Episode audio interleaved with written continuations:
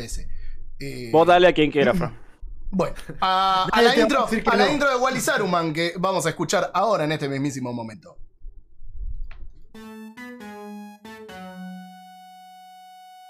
Si te gusta mundos explorar y muchos puzzles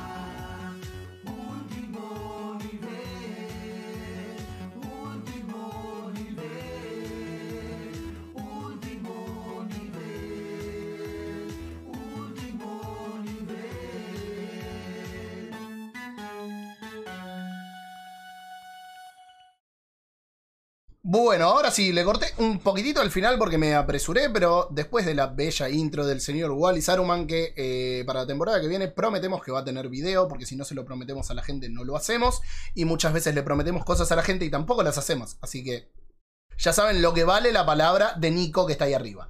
Eh.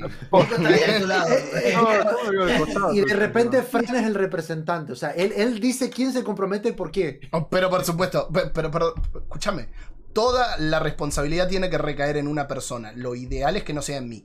Entonces, Sí, sí, eh, sí. Sí, se queda en Fran, exactamente. no, no, no, ¿cómo que no? Es Nico. Lo que, Nico lo que- no. lo que dice acá, the fall, the fall guy, the fall man. ¿Viste que, Viste que Monfu nos quiere echar la culpa de todo al resto, él no quiere responsabilidad. Entonces, acá es lo mismo, pero la responsabilidad es de Nico. Es que así es.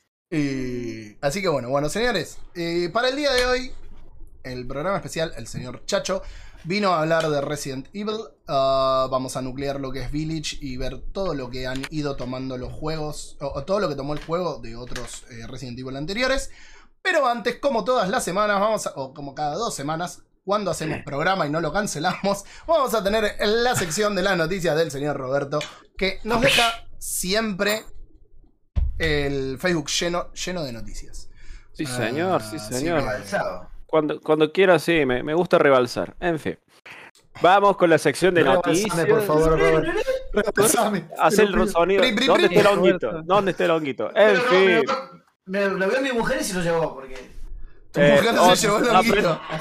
Mejor Bueno. vamos a las noticias del día de hoy. Vamos con noticias. Me aprieto la lengua con una morsa. En fin, la sección de noticias auspiciada por nuestro grupo de Facebook Último Nivel, punto de encuentro. Súmense en videos, reviews, OnlyFans, de todo. Primer noticia de la fecha. Elige tu propia aventura en el espacio. Reporte apunta que el juego de Star Wars de Quantic Dream tendría por nombre Star Wars Eclipse.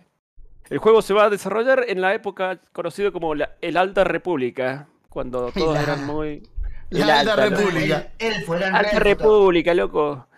Y va a ser mostrado muy pronto. Como todo el rumor que de esta sección de noticias, lo- dice que será mostrado en el- los Game Awards, el primer Mm, teaser. Mira, hace, hace un tiempo dijeron que en estos Game Awards iba a venir Sí, de una todos. buena camada de juegos nuevos. O sea, no solo lo que mostraron, sino nuevos.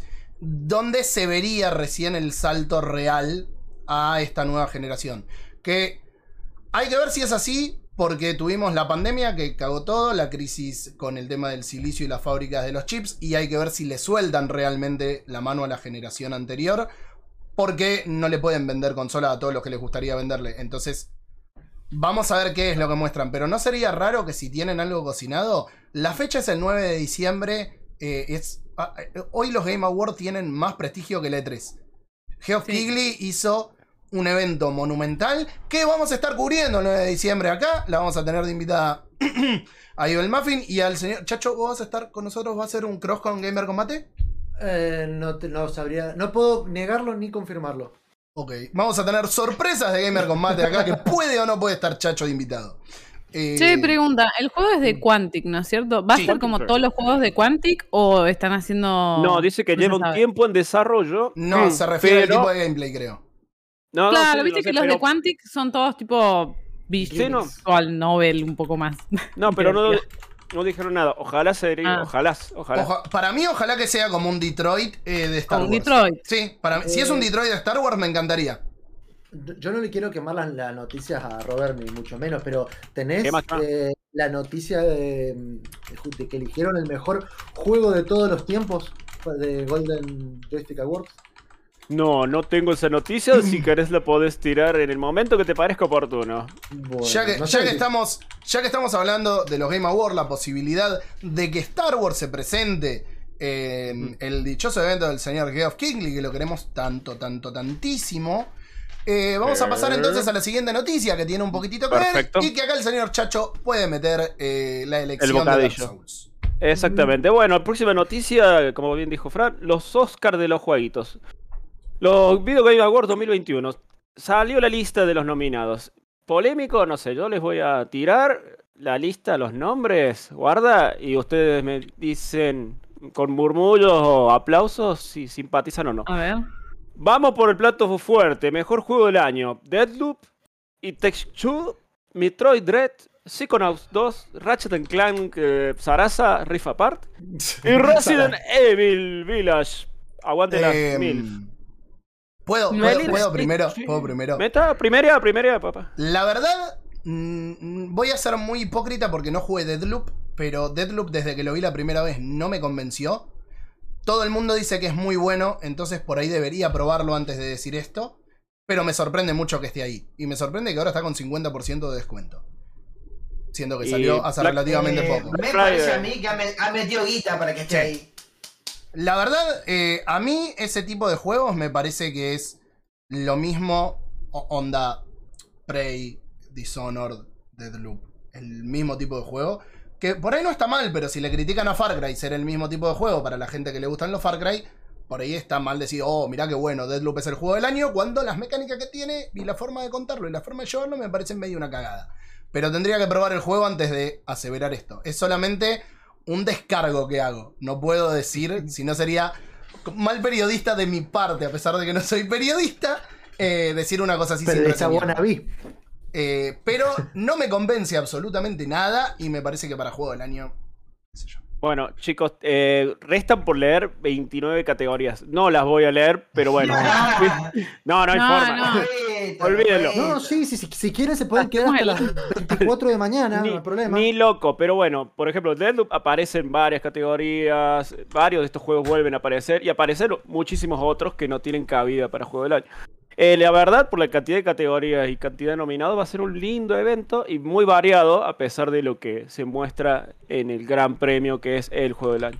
Así que va a estar muy interesante cubrirlo. Y, eh, hablando de cubrirlo, acá nuestro invitado tiene una noticia de algo que puede llegar a aparecer esa Bueno, noche. dentro de la, en realidad dentro, dentro de esta semana también se dieron algo un poco medio, medio bastante turbio, porque la verdad que hagan una entrega de premios primero y luego digan, bueno, vamos a hacer otro evento para entregar otros premios, eh, es un poco como una competencia.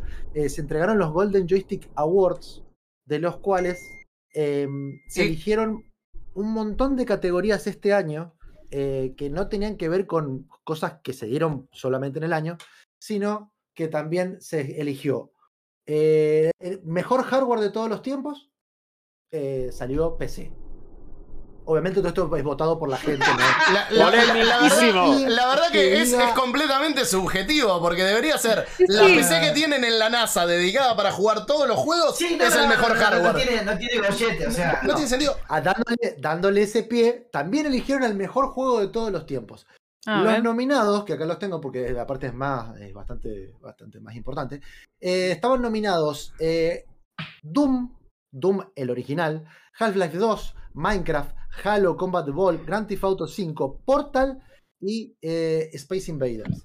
Total. Ninguno de estos ganó. El que ganó fue Dark Souls. Para, para, para. Estaban ¿Cómo ganó nominados algo y que no ganó. estaba nominado?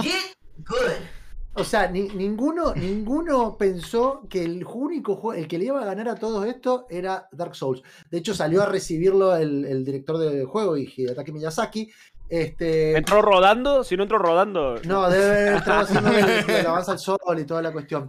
Este, la verdad que me pareció bastante, bastante raro que en realidad elijan un juego Random. eh, no solo eso, sino que todos, todos están esperando de alguna manera el siguiente paso de From Software, que es el del Ring. Este, me parece que fue más una promoción que eso.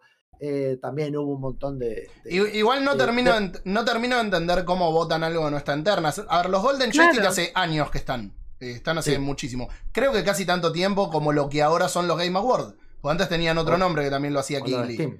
Eh, Como los del Steam, fue, él claro. se fue de Golden Bueno, chicos, pero Eh, es tan, pero, es tan qué sé yo. subjetivo. Depende de- también de- del lugar, del país donde haces la encuesta. Hace Bueno, poco tuvimos ah, las noticias. por eso a mí- que poner bueno, por eso lo entendí. Por eso a mí me ¿cuándo gusta. fue?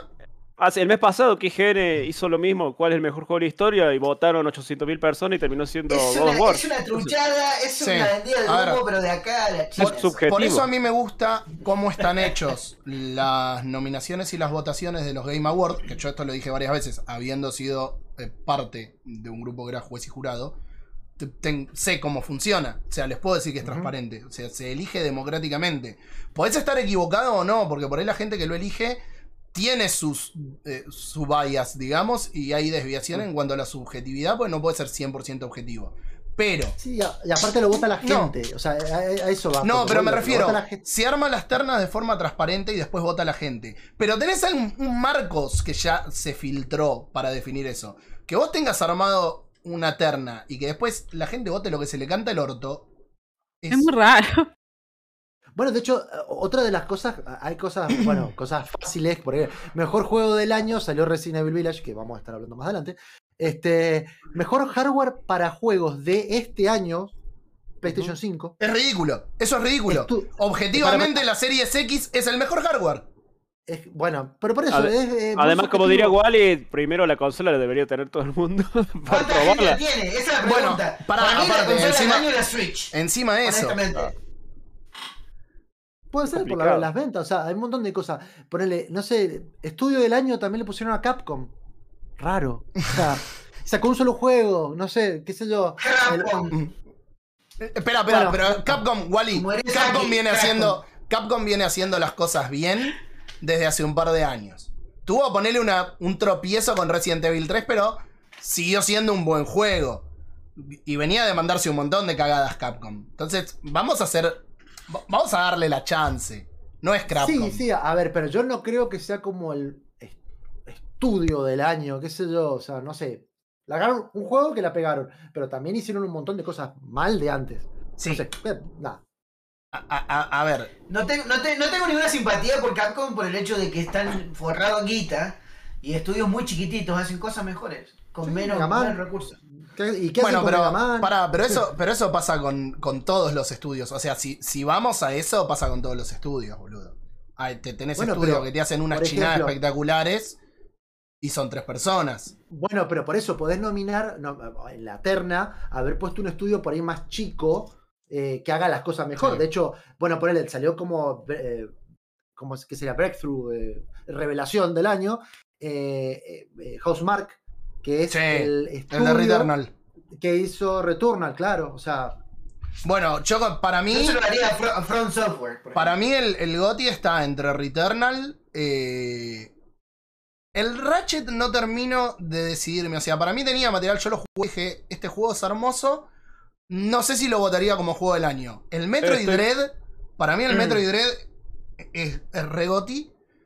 Y me faltaron, ponele, yo en lugar de Deadloop pondría el Death's Door, que si no gana al Indie del año voy a estar muy enojado, porque está nominado en, en los Game Awards, pero el, el, el Death's Door y tendría que estar como juego del año también, porque la verdad que es un a ver, juegazo. sí. Eh, El Returnal no lo nominaron para ni para, Para mejor GOTY. nada. Sí, Bueno, para nada. en los Eh, Golden Joystick eh, salió como mejor juego independiente el claro. Deathloop. Pero, sí, pero bueno.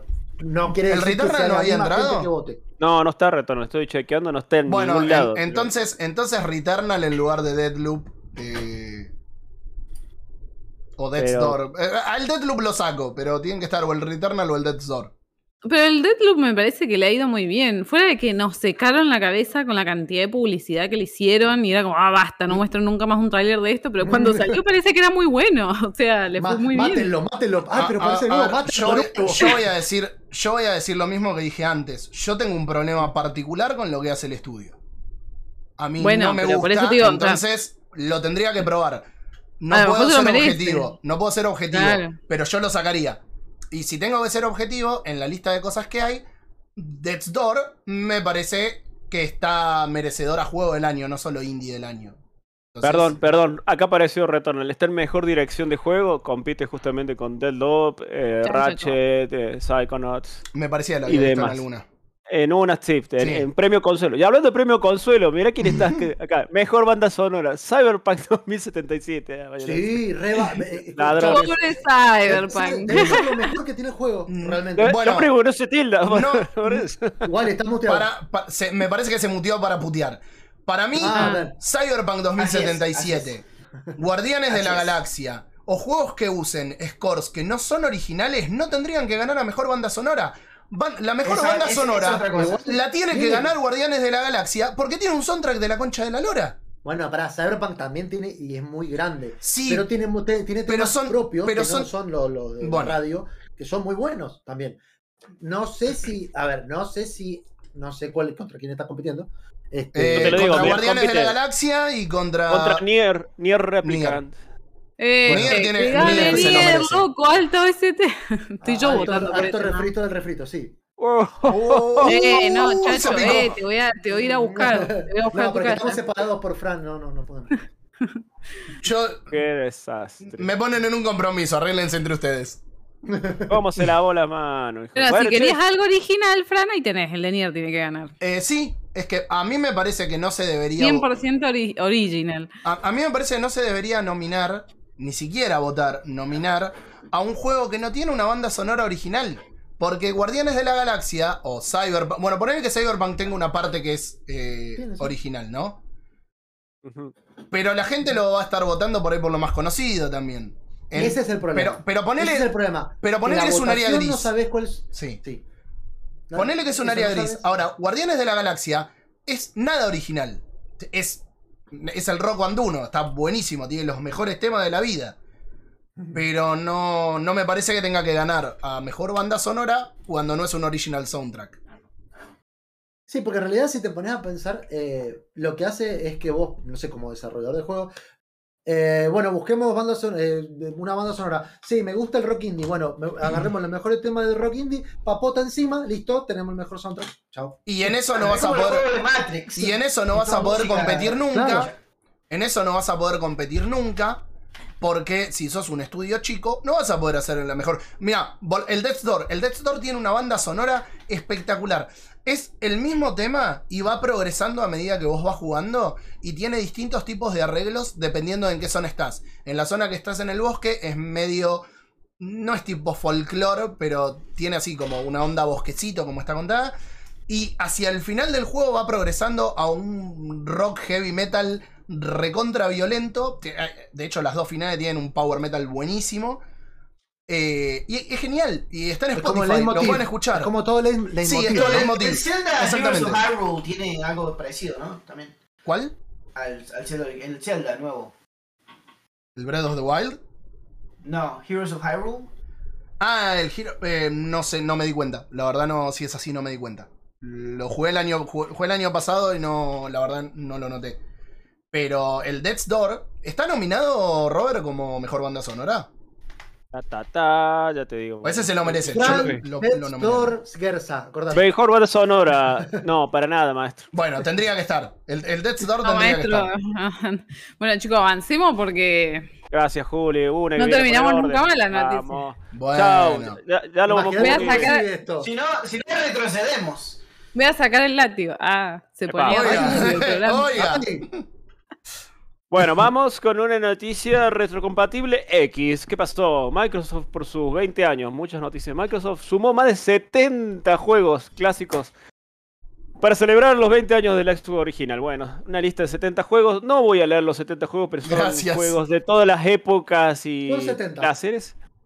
Eh, así que nada, chicos, los que tengan el pase, los que tengan el Golden Sarasa, los que tengan una linda Xbox, tienen, tienen 70 juegos fabulosos nuevos como Viva Piñata, Party Animals, Warlords, juegos de Bob Esponja, juegos de Star Eh, Wars. Viejos juegos de Bob Está el, Esponja. pará, está el Lego. ¿Alguno de Lego? está? El Trailerville 2. Espera, espera, le- sigo leyendo así. boludo. Salteando. El Skate 2, el. ¿Qué tenemos? El Nier. El, Aguante. El va. Time Splitters y el Max Payne, como se muestran El acá. mejor el juego Max de la Payne 3. historia, Mo- el Mortal Kombat vs DC Universe, juegazo, Oh, pero vamos. por favor, Max con Payne toda 2, esa sangre 3, gigante, sí.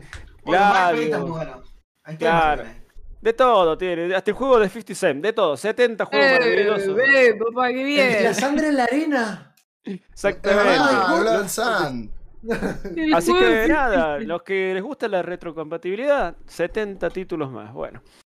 Vamos a otra noticia relacionada. Relacionada con Microsoft. Microsoft. El jefe maestro on fire, en fuego. ¿Por qué?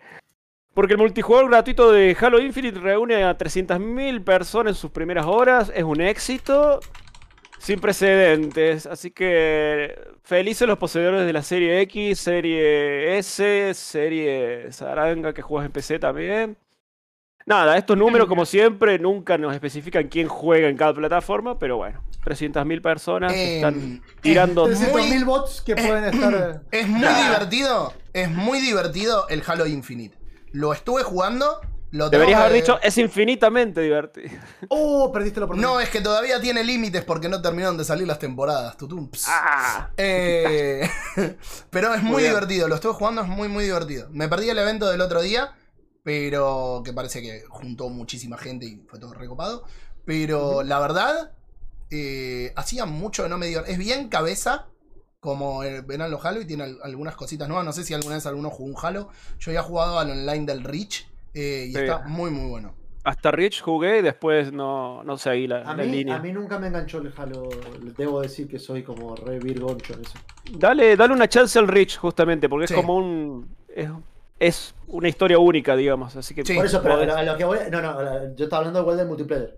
Ah, multiplayer. Al Halo jugué el original, terminé la campaña, quise jugar al multiplayer y fue como, ajá. eh, Ah, mira cómo me están dando. Mira, yo- yo probé- Space. Yo probé el del tanques. Yo, yo lo veo más que acá Craven dijo algo parecido. Yo lo veo más como el Quake. eh, más que como el Call of Oh, el Quake, claro, de una. Eh, o como el Unreal. Pero mm, yo lo probé brevemente hace mucho, mucho tiempo porque tenía un mes de Xbox Live gratis, porque si no, mm, no lo iba a pagar. Eh, por encima iba a pagarlo en dólares. Y la verdad que todo ese mes lo jugué y me re gustó, estuvo muy bueno. El, el Reach lo jugué un montón una vez que terminé la campaña. Así que nada, es muy recomendado. Está gratis, pruébenlo. Si no les gusta, bueno, nada, lo desinstalan. Lo pero- desinstalan y ya está. Los instalan y ya fue. y, Bueno, lo vamos. llenan de, y lo llenan de videos de, de OnlyFans al disco rígido. Ah, Eh, Si tienen una serie, una serie S, lo van a tener que desinstalar yo sí porque no le va a alcanzar el espacio. No les va a alcanzar. Porque Bueno, tiene un disco de mierda. Siguiente noticia. Tocando el tema del anterior programa de Último Nivel Podcast. Esta noticia es para Juli. Una exclusividad menos. Juli está aplaudiendo. Shin Megami Tensei 5 podría llegar a PlayStation 4 y Windows. ¿Dijiste 5? Dije 5 o B. O V, como dirían nuestros. Ajá. V, la V. La V, como dicen nuestros amigos. Igual, España. chicos, eh, no sé, tiro dato por si a alguien Tirá, le sirve. Acá va a En- panquequear y ya se lo compró, seguro. ¿Qué? Panquequea No, todavía no me lo ah, ah, bueno. No, no, en, en el store de Argentina de Nintendo Switch, vieron que ahora hay un store de Argentina, Ah, estaba porque súper barato. repesito. Sí. Estaba súper, súper barato. O sea, comparado a si hubiera estado 60 dólares, estaba barato. Yo, Pero le- esto fue hará dos semanas, así que no sé si se mantiene, pero estaba muy barato. yo así les que- dije. Yo les dije que la Store Argentina era muy barata. El año pasado no tenía impuesto país y los juegos encima Ah, bueno. estaban 4 mil pesos. Después le metieron un aumento y le cayó el impuesto a país que se ve que AFIP se avivó y cagó Nintendo. Pero el año pasado por 4 mil pesos conseguían los juegos digitales. Hasta enero. Hasta enero de este año fue. Bueno, eh, no Bueno, esto fue un Shin rumor, Megami Tensei. chicos. Esto fue un rumor nada más basado en el código fuente que dice a grandes rasgos que puede funcionar en la PlayStation 4 y en la PC. Por Pero no hay nada oficial. Es un rumor fuerte. Pero bueno, Para veremos, Craven que quería comprar humo, acá le tenemos humo del bueno. ¿Y qué otro humo hay? Y bueno, eh, esto no es tan humo, porque hay, hablando de exclusividades, una exclusividad más para que Wally refuerce la búsqueda de la caja X. Phil Spencer, nuestro querido Phil, el tío, el tío Filipo, aclara que la exclusividad de Elder, Elder Scrolls 6 no es un castigo para las demás plataformas. Así que nada, eh, ustedes ya saben, este, este juego que va a salir en algún momento de la historia, porque hay un teaser que salió hace 6 años. eh, nada, Sí, y, y- y sale era, las un, Xbox. un cartel. Claro, Claro, sale las Xbox y ¿Se una acuerdan que montaña. hicimos el especial de la E3? Sí, Claro. Y vos, Chocho. Puedo, hace tanto tiempo. puedo hacer, vos, puedo hacer un disclaimer. Puedo hacer un disclaimer respecto Dilo. al, eh, a esto. En realidad no un disclaimer, pero qui- quiero así como meter Un cizaña. descargo. dale. Eh, esto era lo que me refería el otro día cuando yo digo, está perfecto porque yo estuve del lado de las exclusividades. A mí lo que me molesta de Microsoft y de lo que está haciendo Phil Spencer, a pesar de que se está convirtiendo en uno de mis tipos favoritos, porque está haciendo un montón de cosas bien, es que si vos vas a decir que las exclusividades son malas y que afectan y que Xbox es buena por un montón de cosas, tenés los huevos de decir voy a poner juegos exclusivos porque mi plataforma tiene que tener juegos exclusivos. Entonces, Aparte, no es un castigo. compraron un desarrollador de la puta madre, o sea, Sí. como Bethesda. Está perfecto. Ya está, ganaste. Está perfecto. Ahora, tenés los huevos de llamar las cosas por su nombre. Me molestan cuando te la disfrazan de otra cosa. Claro, este mono es mío y lo pinto como quiero. Así tenés que decirlo, ¿no? Igual, igual a, a, mi, a- a mi entender, después de haber jugado God of War, le, le, le falta mucho eh, a Xbox, pero mucho. Sí. Posta. A los estudios propios, digamos. Sí, sí, sí. Este, no sé si Bethesda, pero. Bueno, Sí, sí, Eh, sí. hab- hablando de golpear gente, vamos a la siguiente noticia que está. La esta Bethesda tiene, tiene atada, la tiene Bueno, tienen- Buen enganche.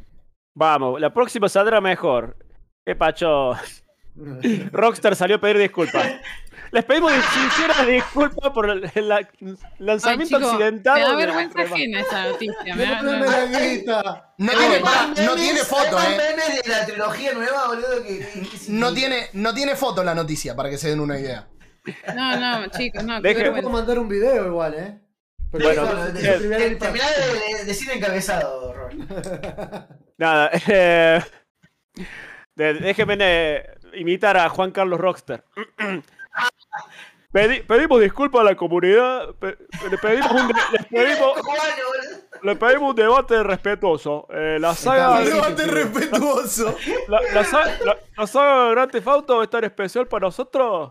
Como sabemos que lo es para todos los fans alrededor del mundo. Ah, Ustedes- Las nuevas versiones de estos clásicos no se han lanzado en una calidad que esté en nuestros estándares, ni en los de U- nuestros fans esperaban. ¿Ustedes se acuerdan? perdón La que te próxima interrumpo la, saldrá mejor. Pará. Espera, espera, perdón que te interrumpa la noticia. No, ¿Ustedes ya se está, acuerdan dale. cuando salió el online del GTA V y no andaba para nada y Rockstar tuvo el tupé de No me acuerdo tuitear? porque fue hace 10 años, Bueno, así de viejo Tuvo, tuvo el, tupé, el tupé de tuitear. Eh, estamos trabajando en esto, sabemos que el online no anda. Ya lo vamos a arreglar. No jodan, no somos fucking Activision. Y todo el mundo los mató Uy, y sí. los aplaudió al mismo Oh. tiempo. Eh, Ay, me parece que tienen que pedir disculpas por un patearon montón de cosas. con eso, boludo. No, patearon el avispero y después se dedicaron durante 10 años a sacar el mismo juego una y otra vez. A, milquear- a y- fuerte. Igual, yo te voy a decir algo. Fue, más allá de que yo estoy re en contra de eso, eh, el éxito comercial es innegable. Sí, sí, sí. Y GTA V es un juegazo. Tanto así que no estaba planeado que el Red. Ay, tenemos. Tanto así que, el Red Dead Redemption 2, que no iba a tener como un standalone del online, eh, tuvieron que sacarlo porque la gente le pedía, eh, no Eh. quiero el juego online y no quiero el juego original. Eh, bueno, eso pasó. Era Estamos quedando ese fan. Era... Es que no sé, yo no conozco a nadie que lo haya pedido, pero bueno. Ah, Miren ahí, el original, el- la definitiva, y el de derecho es un mod gratis para PC. Imagínate. Bueno, iba- es como, es como la lluvia. La lluvia la arreglaron los modders en un día. Chicos, qué vergüenza, qué vergüenza. Es como Cyberpunk. Eh, esto es lo mismo que Cyberpunk. No, no me lo nombré que anda Sí. por ahí dando vuelta todavía. Yo tengo, yo tengo la torre de Arasaka de atrás. Yo, yo te digo, ¿qué, qué, qué? Está muy bueno. Está Ese Fran un domingo a la ese mañana, Wiki, ¿qué- boludo. El Piti Álvarez, boludo, después de que se rapó. Bueno, Ah, mira, bueno, mejor cambiemos de. el launcher, el launcher explotó el día que largaron, boludo. Sí. salió re bien. Bueno, vamos a la siguiente noticia. Vamos al, mi- al micro de Última Botaca Podcast. Última Botaca. Sobre lombrices y otros chovis. Bueno, mucho, mucha material de televisión y cine. Edward Jim, el personaje clásico de los juegos de 16 bits, tendrá una nueva serie de televisión. El anuncio fue realizado con un teaser donde el protagonista se refiere a la serie, con animación CG que nada, anda a buscarle al ángulo Pixar, no Es muy robar con las sí, mismas muy caras. Sí, Sí, mal. pero Pixar está robando hace 20 años con las mismas caras, ya me tiene inflado la paciencia. Lo, lo- lo que, lo que Sí. en lo que se ¿cómo se dice? especializa eh, Pixar en hacer culos grandes para las mamás. No sé por qué. Eh, ¿Tuvo algo que ver con Es Resident. Evil 8? ¿Estás diciendo vos? No, no, no. Es un tasca de la que hace. Sí, sí, es verdad, es verdad. Bueno, se viene la, la- la- se viene la nueva serie de Edward Jim, chicos, nuestra lombriz favorita con su traje fantástico. Uy, qué pedazo de rayo que me tocó por el costado. Eh, ¿Se escuchó? Genial. Bueno, hablando de, de tele y cine, Kojima Productions lanza una nueva división enfocada en cine y televisión, cosa que ya venía haciendo desde el primer Metal Gear, porque este eh, siempre fue películas encubiertas los juegos del Koji. Así que se viene la posta. La posta hollywoodense. Yo Sí, creo sí. que Fran está muy, muy feliz con esto. De hecho, sí. está. estoy, Sí, estoy vimos volar contento. su calzón así Sí, cuando estamos- mencionaste todo. Sí, sí, sí. Estoy, estoy- me, me puso muy contento. Aparte está bueno que el chabón, siendo que es un cineasta frustrado, por fin pueda agarrar y decir, sí. che, voy a hacer lo que se me canta el culo. Qué bueno. Sí, posta que sí. Manta ya lo hizo, con el Death Stranding lo hizo. Ahora lo va a Sí. hacer con una película en serio. o sea, Ahora No, quiero ver cómo chino. rompe, quiero ver cómo mete el videojuego en el cine. Porque el claro, chino, tiene que romper otra barrera. de claro, una. ahora Sí. tiene que romper, Ahora, no sé, yo- no sé. Yo tengo una teoría, yo tengo una teoría. Yo creo que cuando pase la parte de Psycho Mantis va, va a pasar un flaco en el cine y te va a decir, metete este memory card en el culo. En el, claro. y, y yo te voy a leer todo. Y así va a pasar. Tranquilo.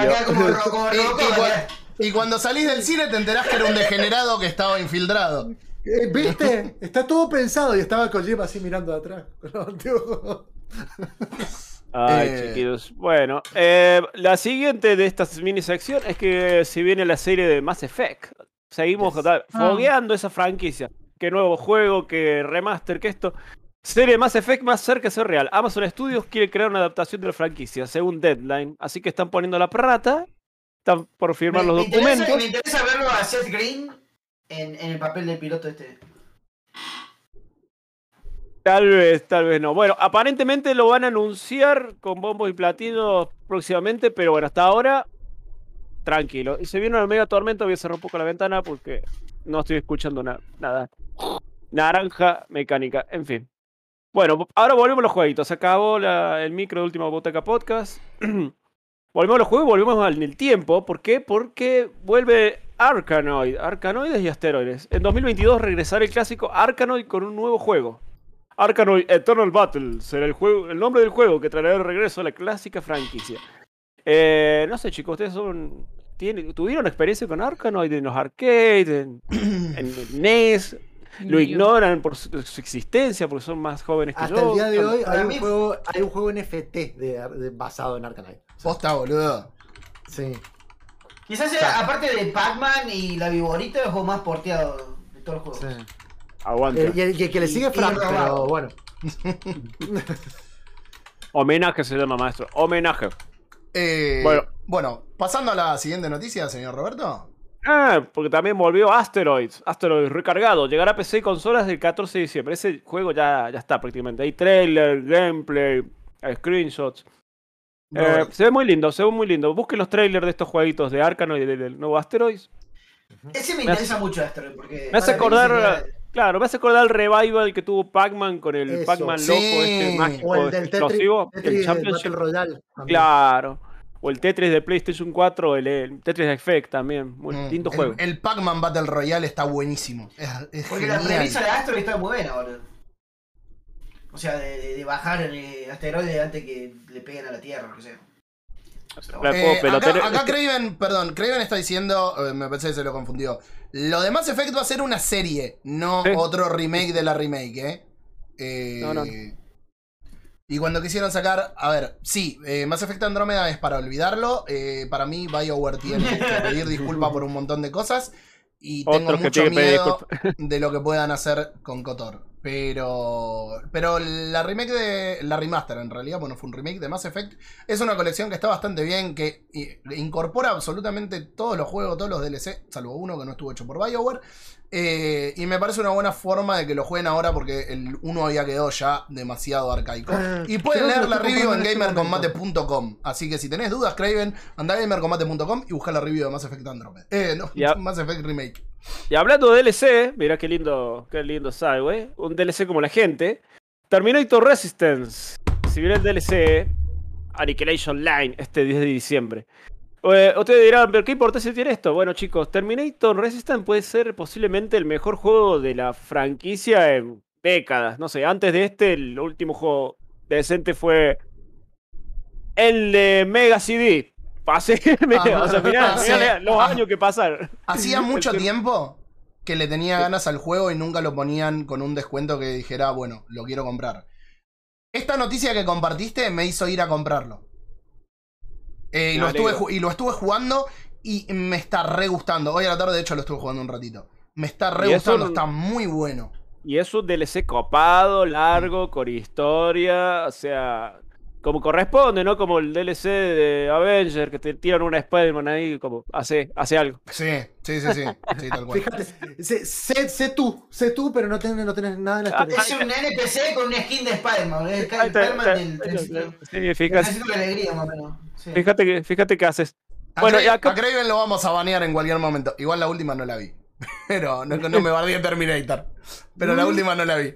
Yo sí te puedo decir que está muy rara. Ah, sí. O sea que no lo baneamos a Está muy Craven. rara. Está muy florista el asunto. Ah, bueno. Ok. Bueno, ok. No sé si querés dejar la misma imagen, pero acá tengo una noticia que, que fue borrada, pero no borrada, que esta la va a hacer feliz a Juli Posta, que porque se viene el remake de Chrono Cross, así que Pobre. es un Sí, rumor, pero un viste rumor. cómo son estos rumores, viste cómo Sí, parece que es como fuerte el rumor. Ah, sí, chicos, miren, ahí va volando mi tanga. Sí, este, si sale, mm, si sale verdaderamente es algo que voy a comprar así. ¿Será el remake que se suponía que estaba haciendo Bluepoint? Porque se hablaba mucho de que iba a haber un remake de un juego de Metal Gear Solid. ¿Tiene algún tema en euskera el Chrono Cross? Porque hace unos meses se dijo que eh, una, una actriz lo. pregunta es rarísima, ¿qué No, espera, espera. Te digo por qué. Hace unos meses una cantante dijo que había terminado de grabar un tema en euskera para un juego. Oh. para la remake de un juego de Play 1 muy famoso. Y todos dijimos Pará, Metal Gear eh, Solid. Pero no era euskera. Grandia 2 tiene temas en portugués, no se habrán querido meter al mismo vagón. No, No, no, que no, yo no, sepa, el Chrono Cross no. No, no tiene. No, o sea, Bueno. no, no sé. No, Bueno, no si- sabría decirte. Porque Como el, siempre, el dato chicos, era ese. Esto posiblemente lo anuncien en los Game En los Awards. Game Awards. Sí. Así que no sé, eh, si sale y sucede, ojalá sea multiplataforma y no pase lo mismo que pasó con Ojalá. Final 7, que todavía están esperando los chicos de PC mirando el creo, horizonte. creo que iba a ser un juego exclusivo para Play. O sea, estaban Ah. Entiendo que el original es exclusivo para Play. exclusivo para Play. Puede Es que pase probable. eso con esto. Pero bueno, no Sí, sé. sí, sí. Con Y que bueno. salga algo, chicos, ya está, soy feliz. La, la- Vamos. la- la tanga de Juli ya está volada. Ah, tí- tírenme en cualquier cosa, dice Fari. Y la última noticia, pasamos a la competencia, volvemos. Volvemos a Xbox con sus 20 años. Ay, en tu cara Astrobot, eh, ¿qué pasó? ¿Por qué? Porque Eh. no es un metaverso, es el museo virtual de Microsoft en homenaje al 20 aniversario de Xbox y ya lo podés visitar. Es Bueno. un- una linda simulación donde tú eres un avatar al Eh, estilo Tron. No lo he visto, lo, lo tendré ¿No que lo ver, viste? pero me interesa mucho. Me interesa mucho verlo. Bueno, ¿Ya está disponible? Ah, Lo tengo Sí, que hace rato, entonces. hace no, rato, no sabía. De- Desde el 23 de noviembre aproximadamente. Eh, te podés meter a la página de Xbox, de, de Xbox 20 aniversario, y sin loguearte nada, elegís la consola, elegís el piso del museo y vas caminando con el muñequito, viendo carteles que conmemoran la salida de Gears of War, eh, la salida del problema de los anillos rojos. No es Mm. joda, no es joda. No, o no, sea, porque se hacen cargo de todo, se hacen cargo de toda su Esperen unos historia. añitos y Mark Zuckerberg va a hacer que esto sea Lo importante en es realidad que le un, un poquito de pomadita de esa que, que sal- salía el- en la tele, que empieza con A y termina con Misina. Eh, na- o sea, para los fanáticos de la empresa y para los que no, para el fanático de los juegos en general, visítenlo, está lindo. Yo lo estuve chusmeando. Sobre todo me fui a la parte de Xbox 360 que tantos años ocupó en mi vida. Y mucha nostalgia, muy, muy lindo todo. Eh, Así que búsquenlo, búsquenlo, chicos. Me parece, me parece copado que hayan hecho algo así. Eh, estuvo muy bueno el mapa de Minecraft por sus 10 años. Y es un- una carta de amor jugable. Me pareció muy copado el museo de Astrobot. Y la verdad que tener como coleccionables cada pieza de la historia de Aquí PlayStation estaba muy el- bueno. Eh, y tener un museo de la historia de Xbox con 20 años está muy, muy bueno. La Re que fácil la, la página, chicos. Es museo.exbox.com. Visítenlo y sáquense todas las dudas. Y bueno, eso fue todas las noticias de la fecha. Ahora voy a descansar mientras ustedes hablan de la ciudad mapache. Adelante, Susana. Hablamos boludeces de la ciudad mapache. Eh, bueno, Fran, no sé si querés que yo inicie o directamente me Eh, introducís al tema. Voy, a hacer una breve introducción al tema y después eh, el señor Chacho acá va a tener prácticamente toda la, to- toda la expertise a su, a su disposición. Eh, lo que van a ver ahora van a ser un cíclico de escenas de todos los Resident Evil eh, del canal de YouTube. eh, se las debo, pero se lo voy a dejar en la descripción porque, porque me olvidé de anotarlo. Pero va a estar en la descripción cuando lo vean en YouTube y cosas por, por temas de copyright. Eh, así que nada, no- nos vamos a ajustar a la ley de uso justo para contenidos con, con copyright. porque lo estamos usando para hablar del juego. Y así hicimos Así el disclaimer y nos sacamos encima.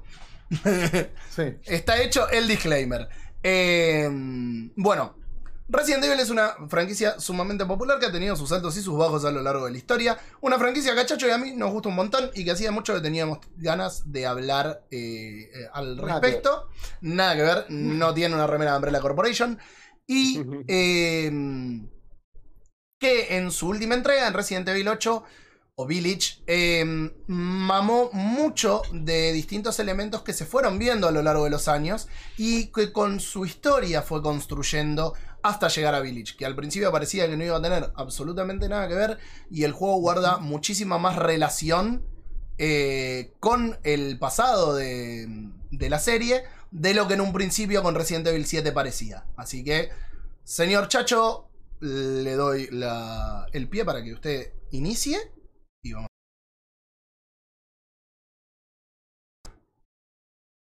Eh, esperen porque no te escucho. ¿Me escuchan ustedes? ¿No? Ok, deme un segundo. Bueno, duró bastante sin romperse, así que está muy bien. Vamos. Qué lindo el Streamlabs. Este, bueno, estábamos, vamos a hablar un poco de Resident Evil Village. Lo importante, de, bueno, que sepan todos los que nos están escuchando y ustedes mismos acá. Voy a tratar de no hacer spoilers del juego porque de hecho eh, hay una parte, sobre todo al final, donde vamos a hablar un poco de cuál es la implicancia, digamos, de, de- del lore y qué cosas toma de otros juegos eh, en, en contenido de la historia. Igualmente, este, también recuerden que Fran ya ha hecho una review que se puede meter en gamercombate.com. Eh, buscan Resident Evil Village y les va a salir todo lo que a él le pareció. Yo estoy muy de acuerdo con lo que él dijo, de hecho, lo positivo, lo negativo, en ese, eh, en ese menjunje de cosas que se le ocurrió escribir, eh, me pareció muy bueno. Pero em, para mí, Village fue como una, una cuestión muy importante, sobre todo para Capcom, que, bueno, recién estuvimos hablando de por qué para mucha gente le pareció el estudio del año, eh, le pareció el juego del año y demás. Este, porque en realidad la saga, o sea, toda la franquicia de Resident Evil cumplía 25 años. Y de hecho hay mucho más que 25 juegos, o sea, ellos tienen eh, muchísimos. Este, pero eh, con Resident Evil Village es como que lo que hicieron fue coronar 25 años de evolución de una franquicia que empezó de una manera y eh, corriendo los tiempos modernos, por lo menos a mí me gustó bastante y de hecho los elementos eh, siguen estando presentes eh, de toda la evolución, digamos, de, toda la saga. Este, mm, para empezar, em, lo que tenemos que ver es que en el mapa de Village, eh, el mapa general es un área tipo un laberinto que tiene puertas cerradas y algunos caminos que rodean esas puertas cerradas. A medida que uno avanza, va conectando otras áreas y la recompensa de hacer todo este camino de vuelta y demás son llaves que abren algunas puertas que ya estaban cerradas y algunos ítems que te invitan a volver el camino y volverlo a reexplorar. Muy, muy como los Metroidvania, ¿vieron? Este, y de hecho, esto es lo que toma muy, pero muy puntualmente del Resident Evil original.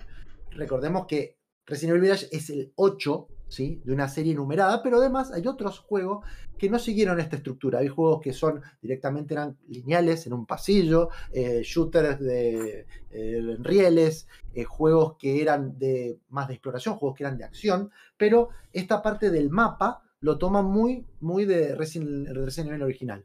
También em, la mansión Spencer, la de Resident Evil original, estaba diseñada de, una manera para que siempre avances lentamente por corredores que tienen eh, puzzles o rompecabezas o como le digan en su país, este, que siempre, de alguna manera vos siempre tenés la opción en, esos corredores de correr o usar las escasas balas que tenías para limpiar a los enemigos.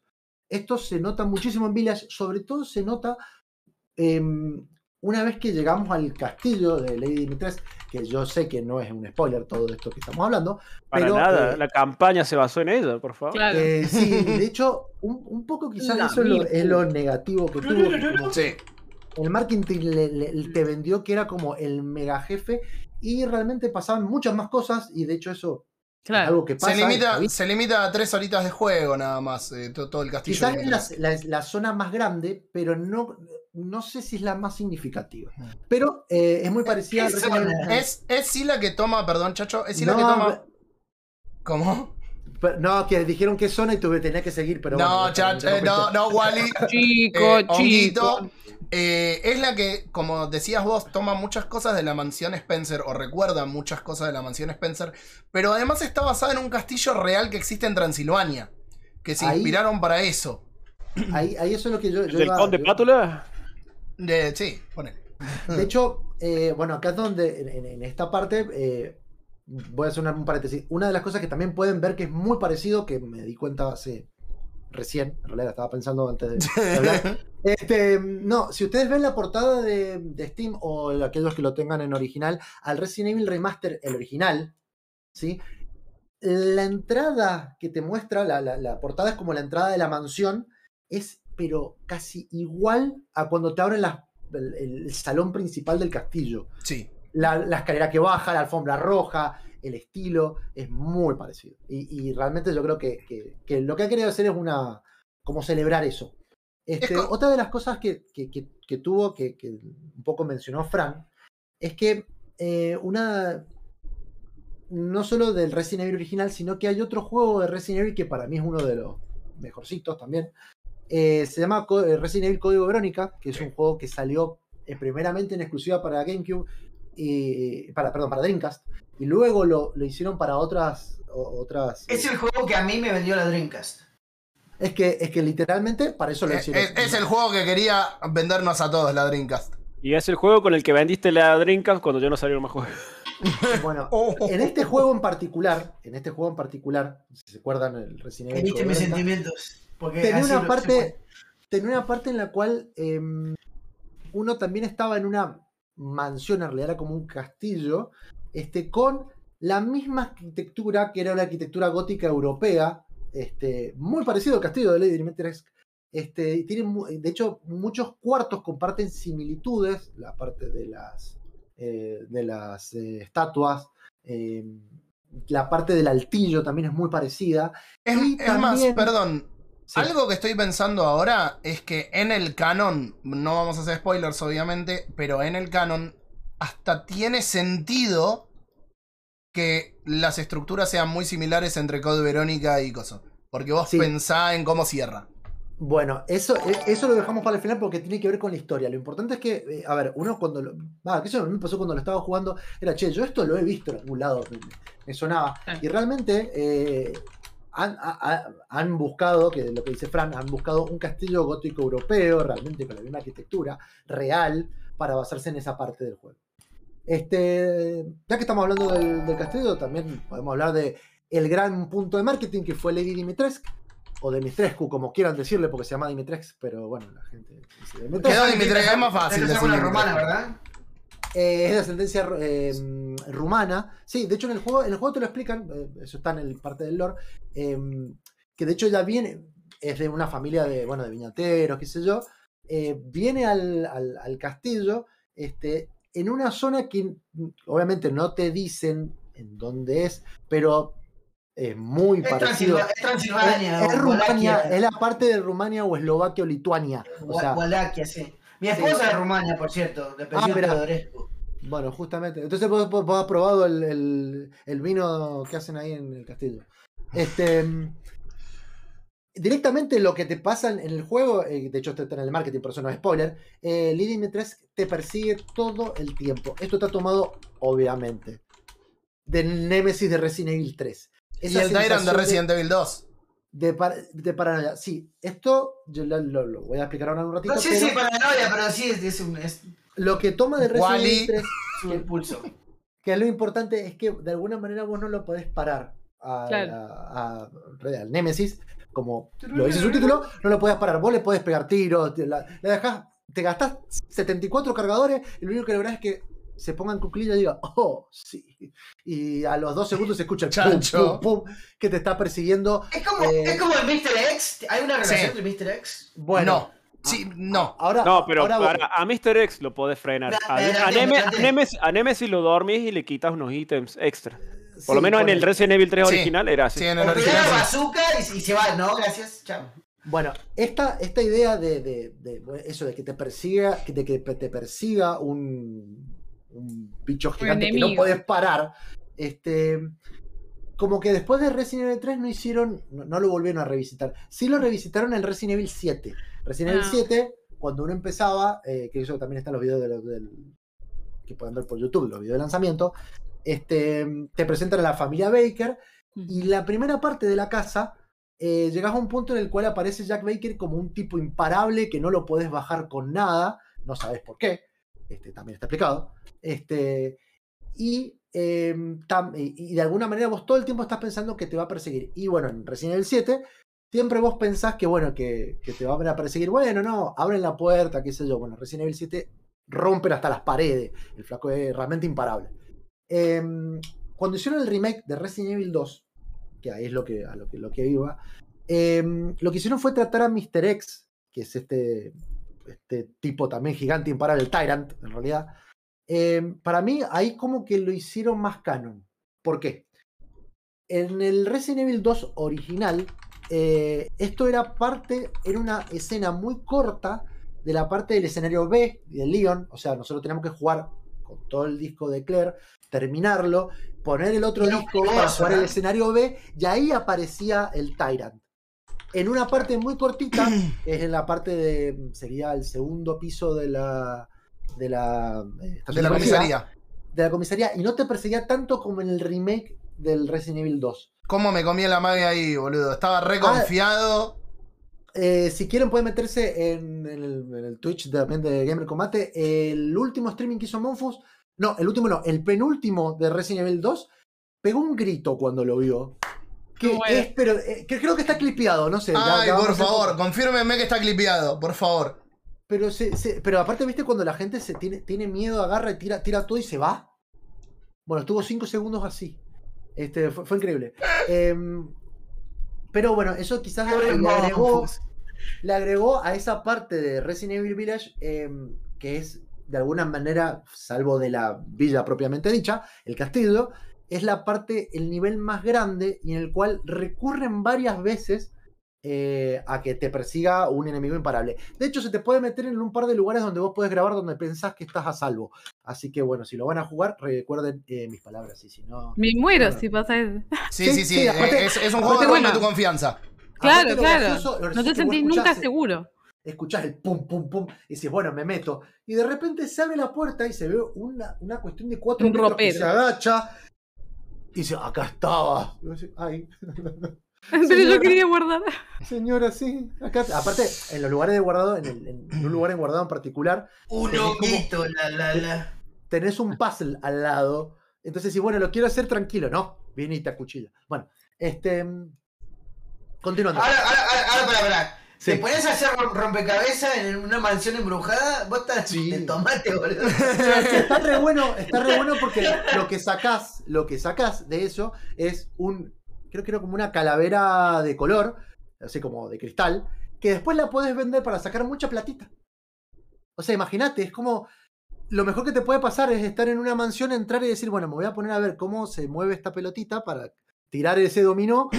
Y que me dé plata. Sí, ver, así, perdón. Eso, ese juego. Básicamente, básicamente es como trabajar en la Argentina. Sabes que en algún momento algo malo te va a pasar y vos estás haciendo lo posible por tener plata. Totalmente ignorante de todo, ¿no? Claro. Podemos poner que el nombre, el nombre del programa sea Lady Dimitrescu igual a FIP. No. No Eh, sé, no sé, igual. porque si te agarra la FIP no, no, no vas a tener tan, tanto. No vas a estar tan contento como si te agarra Dimitrescu. Sí, sí, sí, sí. sí. No sé si te es muy contento, loco. Yo, no, yo, yo no- nunca voy a entender la fijación de la gente por Lady No, yo tampoco la entendí. De hecho, pedí explicaciones en el grupo y no, no fueron muy convincentes sus Yo explicaciones. creo, yo creo que lo que. A vos te gustan, los- a vos te gustan los, los monos chinos, Julia. Juli, yo No, creo bueno, que lo que- pero no estoy hablando de mis problemas, que bueno, Ah. son. Estoy hablando de los de ustedes, o sea, Ah, quería bueno. entenderlos. Yo creo que hay una, hay una página en la cual eh, podés aplicar si la regla, 50 la regla 52, creo que era de internet, No, se cumple. 34. La 34 34. de internet, se cumple. Yo creo que desde Lady Dimitrescu hay como toda una galería, o sea, un, un sector. Debe ser eso, Sí. pienso yo. Este, Claro, bueno, bueno, puede ser. Esto, Bueno. eh, esto del puzzle y de lo que estuvimos hablando me hace el pie para explicar que, bueno, justamente una de las cosas por ahí principales que tiene Resident Evil Village, que, que te da como un sentido de progresión, es que eh, vos tenés que recolectar tesoros, eh, comprar armas y de hecho mejorarlas, e incluso tenés que, en menor medida, cazar. Eh, hay ciertos animales que podés. te, atacan un poquito, te hacen muy poquito daño, pero los podés cazar para después mejorar tu personaje teniendo más vida, más resistencia, correr más rápido. Este, y bueno, y todos los tesoros los podés vender, incluso los de los jefes, para comprar mejor, eh, más armas y de hecho mejorarlas. Eh, todo esto se, se le compra a un mercader. Todo esto que estoy diciendo se le aplica tal cual al Resident Evil 4. Sí. Es un juego que revolucionó Pero- la fórmula. Perdón, Chacho, eh, una aclaración sobre eso. La villa que le da el nombre al juego es Sí. básicamente mm, inspirada completamente en Resident Evil 4. Nuclea un montón de secciones distintas que tienen inspiración de otros juegos, incluso, y por ahí acá me adelanto a cosa que vaya a decir Chacho, pero incluso el Silent Hills de Kojima. Hay toda una parte del juego que es más Silent Hills que Resident Evil. Que no solamente toma elementos de juegos viejos, sino también de ideas que han sido descartadas, como pueden escuchar en el programa de Gamer Combate de la semana pasada, que Chacho estuvo justamente hablando de esto. em, algunos de los conceptos previos de Resident Evil 4 tenían mucho que ver con mansiones con una mansión embrujada o con un castillo embrujado. Y toda esa sección del juego en Resident Evil Village se siente como eso que fue descartado. O sea, se nota que se tomaron esos elementos. Sí, de hecho. ¿Ustedes de han hecho- jugado el 4 en VR? No. No, yo, yo lo tengo pendiente porque de hecho uno de, de- bueno, de los chicos que estamos en el equipo de radio, eh, Jaffi, se lo va a comprar ahora, el- el- creo que la semana que viene. Tengo que pedir. Este- No, eh, voy a ver si consigo código para que lo reseñe. Lo que he visto, lo que sí he visto, y ahí es donde quizás eh, vamos a hablar un poco de Resident Evil 4, es que el- de alguna manera cambió y le dio un poco más, todavía más de acción el, el VR, ¿no? Porque vos, por ejemplo, lo que podés hacer es directamente en vez de, no sé, cambiar con el inventario, apretar un botón, agarrás con tu mano, no sé, acá, la granada, el cuchillo con la otra y lo, tira, lo podés tirar. Eh, tiene como muchas cosas que son, que de alguna manera lo hace más fácil también. Pero también, te- te- te- obviamente, lo- la cuestión inmersiva del VR lo- le cambia un montón. Sí. Eh, bueno, como estábamos hablando de Resident Evil 4, eh, de las mecánicas en particular, eh, Resident Evil 4 fue un juego que revolucionó, eh, porque hasta ese momento todo Resident Evil era, de alguna manera, era cámara fija, escenario prerenderizado. Prerenderizado, para los que no sepan, es el escenario como si fuera una foto pegada, y arriba eh, estaban los sprites de los personajes que uno sí movía. Este, eso lo hacían para ahorrar disco. En cambio, Resident Evil 4 cambió eso por una cámara al hombro, una perspectiva como, con mucho más acción, porque todo el tiempo estás eh, viendo a dónde, a dónde realmente apuntás, cosa que en los Resident Evil anteriores lo único que podías hacer era apuntar para arriba y para abajo. Eh, Claro. Acá sí podés ver si le metes un headshot o no. De hecho, también cambiaron eh, la cantidad de zombies, que yo no quiero hacer. Es un, ¿a- a ¿Cuándo se le Resident Evil 4? En el 2000. 4. 20 No, no, Bueno. 2002 creo, la primera Bueno, versión. Entonces no es un spoiler lo que voy a decir. Eh, aquí es donde la primera vez en la que los zombies no son zombies, sino que entendemos que hay algo más que cambia. ¿Por qué? Porque cambia la cantidad. De hecho, la primera escena de, de- de Resident Evil 4, que también está en Village, casi calcada, Sí. son una cantidad gigante de enemigos, que en otro juego uno pensaría que son zombies, pero luego uno descubre que no, y que son más rápidos. Y no solo son más rápidos, sino que agarran armas. Armas de melee, digamos, o de fuego. Este, de alguna manera eso le otorgó siempre más presión, como un estrés que vos sentías eh, en los encuentros, muy parecido a todos los encuentros que vos tenés en, en Resident Evil Village con los Lycans. Porque los Lycans no son los únicos enemigos que hay en el juego, a pesar de lo que nos hizo crear la, la escena de marketing. Hay muchísimos más. Y de hecho es una mejora que tuvo con Resident Evil 7, que realmente tenía un solo tipo de Un enemigo. solo enemigo. Tenés- Sí. Acá tenemos varios. Este, y bueno, y recordemos, esto ya lo voy a decir, ¿Se La podría decir que son vi- villeros? Eh, uno se convierte en un villero porque lo primero que uno tiene que hacer, como cuando uno entra a una vida, es resguardarse en una casa, barracarse, eh, o sea, empezar a dar vuelta a bibliotecas y qué sé yo, Agua- aguantar, aguantarse, sí. aguantar lo que pueda hasta que pase algo, porque la policía no va a llegar, hasta que pase algo. Y esa, eh, y esa parte, si bien el juego se encarga de que a vos no te falten balas, esa parte es bastante difícil porque en esa parte particularmente sí te faltan balas y si vos te querés abrir a los tiros la vas a pasar mal. Eh, Hasta que entendí eso, lo debo haber muerto 10 veces y dije, bueno, vamos a guarecernos en algún lugar y correr.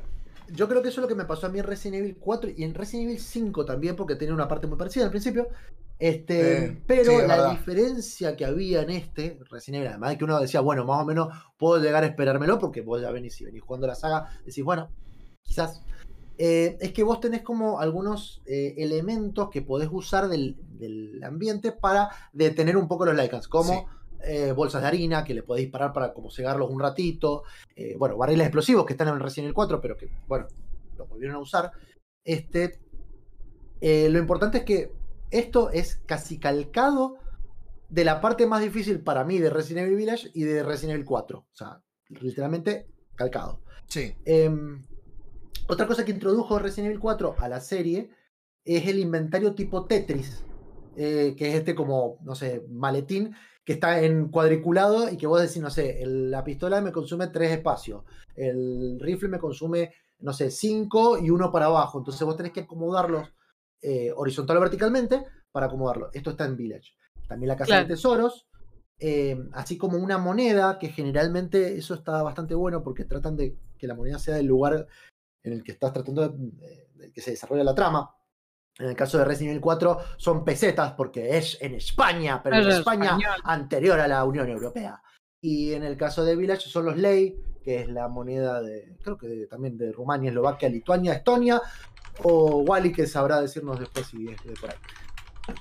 Este, Sí, lo- los ley, los leones. La los ley, moneda- ah, es- exactamente. Esa es la moneda de Resident Evil Village. Este, de hecho, también hay un mercader que en Resident Evil Village eh, también tiene esa como característica de ser inmortal, pero se hace, eh, hace referencias al, al Resident Evil Al 4. Si bonero vez- original. ¿Alguna vez te- ustedes lo jugaron? Hay de videos, de hecho, capturas de ellos, donde uno se acerca al, al- al- mercader de Resident Evil Village, que es de hecho el mayor misterio que tiene el, el juego. em, y cuando uno se acerca una vez de una de tantas, le dice, What are you buying? Entonces, y, y como que sigue el diálogo y dice, ah, y eso es algo que decía un Tengo conocido un amigo, un amigo mío solía decir eso. Es el, es el Stan Lee de Coso de Marvel. Bueno. De- Em, de hecho, bueno, si les interesa, hay muchos videos que hablan del lore de, de los, de los cuatro lords que aparecen en el juego de Village. Y hay un capítulo especial que le dedican al mercader. Porque hay muchas teorías de lo que pasa, que no es, eso es, creo, yo creo que es lo único que no te explica de Resident Evil Village, de quién es, por qué está ahí y por qué te ayuda. Sí. Este, Lo mismo que hecho, pasaba con el bonero, digamos. Claro, lo- el problema del bo- el bonero, uno lo que. Yo, lo entendí, este, era que realmente era como que era un traficante de armas de ese lugar, pero no tenía como. Creo que no tenía relación. tenía un motivo. como elementos de lore que te, que, que te dijeran que había algo más. En cambio, en Mm. Resident Evil Village, nosotros encontramos que se junta con, con Lady Dimitrescu, hacen como Sí. una tregua, hay lugares donde están ellos donde no se pueden, no, no, no puede haber como conflictos. Este, tiene como, como que hay una dinámica que nunca la explican, este, pero que probablemente en el próximo juego lo expliquen, o no, quizás. O se no. olviden como suelen pasar en cosas de Resident Debe Evil. ser, debe ser, no sé, para mí, quizás sea Drácula mismo, boludo. Pasa, Ah. pasa que Resident, Resident Evil 8 Ahí- le da un cierre, o sea, da un cierto cierre. Yo creo que Resident Evil 9, que es el que se supone que va a dar un final a la última trilogía, va a ser distinto ya. Y no sé si no volvería a la perspectiva en tercera persona para hacer el corte con lo anterior. A ver, todo puede ser. Hmm. De hecho, lo que quiero hacer es algo que dijo Wally. eh, esta es- hay una explicación, es una explicación dentro de dentro del mundo de Resident Evil, ¿no? Que estamos hablando de bioterrorismo, Hay, hay un primigenio, ¿no? Un, un primer vampiro también en Resident Evil. Eh, no, a ver, no, no quiero, es que, ¿sabes qué pasa? No quiero spoilear y, y no quiero decir. Pero hay una explicación y está existe la explicación de por qué son vampiros. ¿Por qué son hombres lobo? ¿Por Sí. qué son otros enemigos que aparecen que tampoco quiero decir mucho porque para mí son como medio una sorpresa? Pero están todas las explicaciones y tienen mucho que ver con lo que pasa, sobre todo en Resident Evil 7. De hecho, cuando empezás el juego, si no lo jugaste, porque por lo menos en Steam podés comprar el pack de los dos juegos y sale nada, dos mangos más. eh, hay que jugarlo, está re bueno. Si no hay un video explicativo que te dice, te pregunta, ¿jugaste Resident Evil 7? Si no, ¿querés ver un video que te explique todo? Sí. Son cinco Muy minutos, bien. creo. O Sí. cuatro minutos, te explica todo, estás al día y podés eh, avanzar con el juego. Re- Pero es muy importante.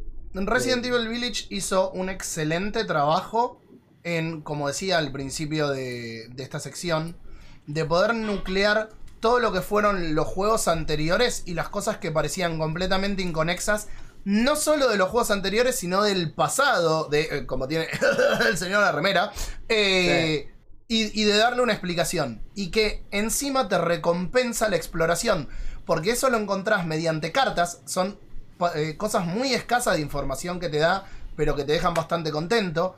Que vos no las conseguís si no te desvías del camino principal y vas a hacer, ok, encontré una llave que me permite ir a otro lado de allá. ¿Tengo que ir? No, si no, No. querés, no. Pero te vas a perder mucha plata, algún boss fight que no es obligatorio. Creo que hay, una- que hay dos de esos. Sí, dos por lo menos. No sé si tres, creo que son dos. Eh, y otra pieza de información que te va a unir la historia de Umbrella, la historia de Resident Evil y qué pasa entre 7 y 8.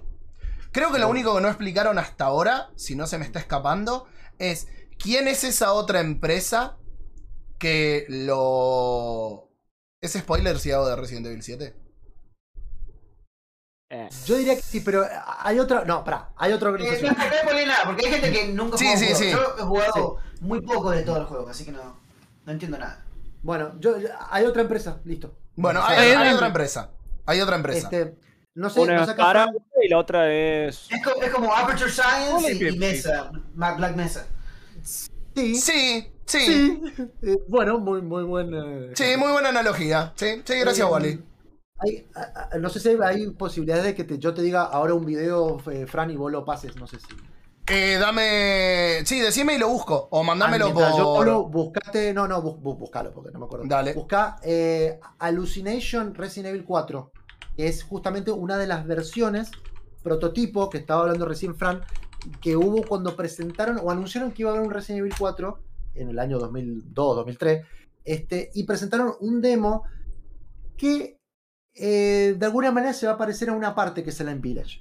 El video, no, voy a tratar de no describirlo, pero voy a describir quizás lo de Village.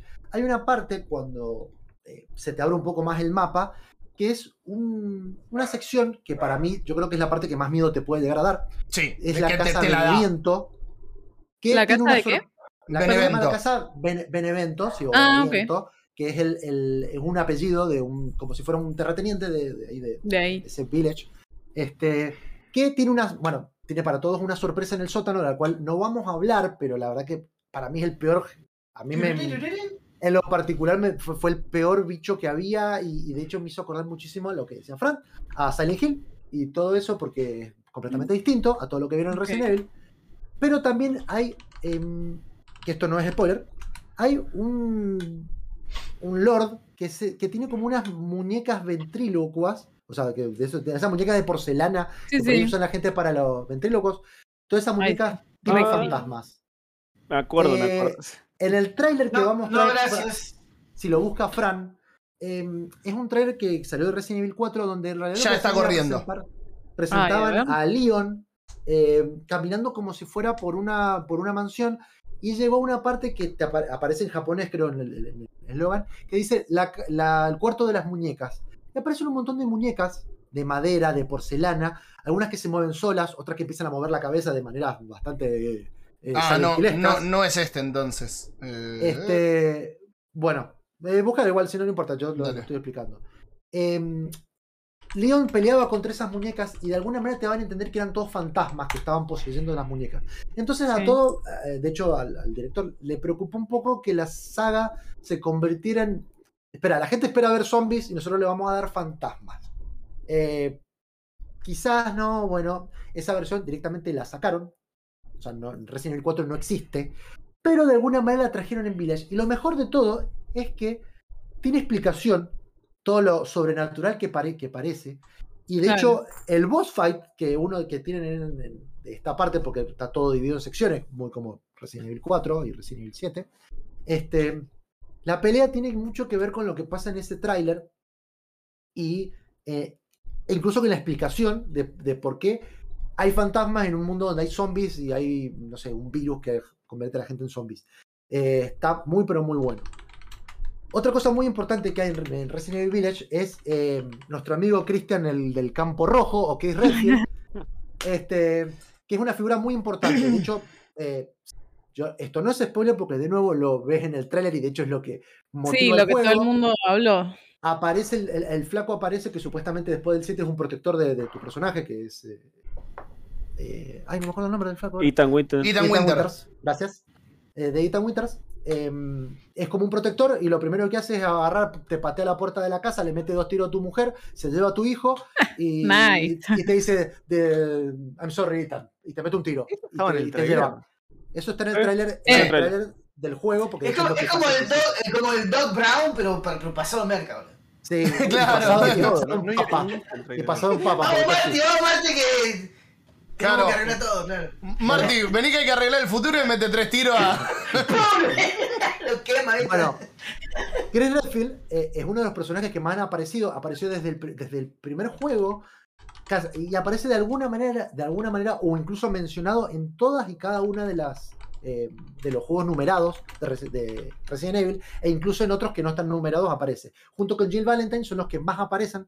eh, y recordemos que siempre Resident Evil hace eh, la gran, la gran. Tenemos dos personajes jugables o no jugables. Uno va a ser canon, el otro nos vamos a olvidar y no va a aparecer nunca más en la historia. Bueno, Chris Redfield aparece en todos. Y Sí, Jill claro. Valentine también. Eh, de hecho, el juego que más desarrolló lo que pasaba con Chris Redfield, o por lo menos lo que nosotros lo controlábamos, es Resident Evil 5. Eh, en Resident Evil 5, sobre todo lo que cambió, es que te cambió la, Cambió el físico, maestro. la facha de pibe normalito, qué sé yo, que más o menos se, bueno, se manejaba, o, o el del 1, que también el código Verónica, operación del 1, a un gigantón masacrapiedras militar lleno de músculos. Eso, eso es el resumen de Resident Evil 5 para el que no lo haya jugado. Eh, Chris Es Redfield la, ro- cambia, es la roca, básicamente. y cuando aparece Resident Evil Village, eh, de hecho hay algo muy bueno por el que esto yo la verdad que se lo, se lo Chacho, chacho. Oh, y, Bueno. y volvió. Duró, duró bastante. eh, Vamos a. Dura lo que dura, dura. Dura lo que El dura, programa. dura. El pro- sí, eso. Tres Eh, minutos. ¿Querés decir algo, Fran?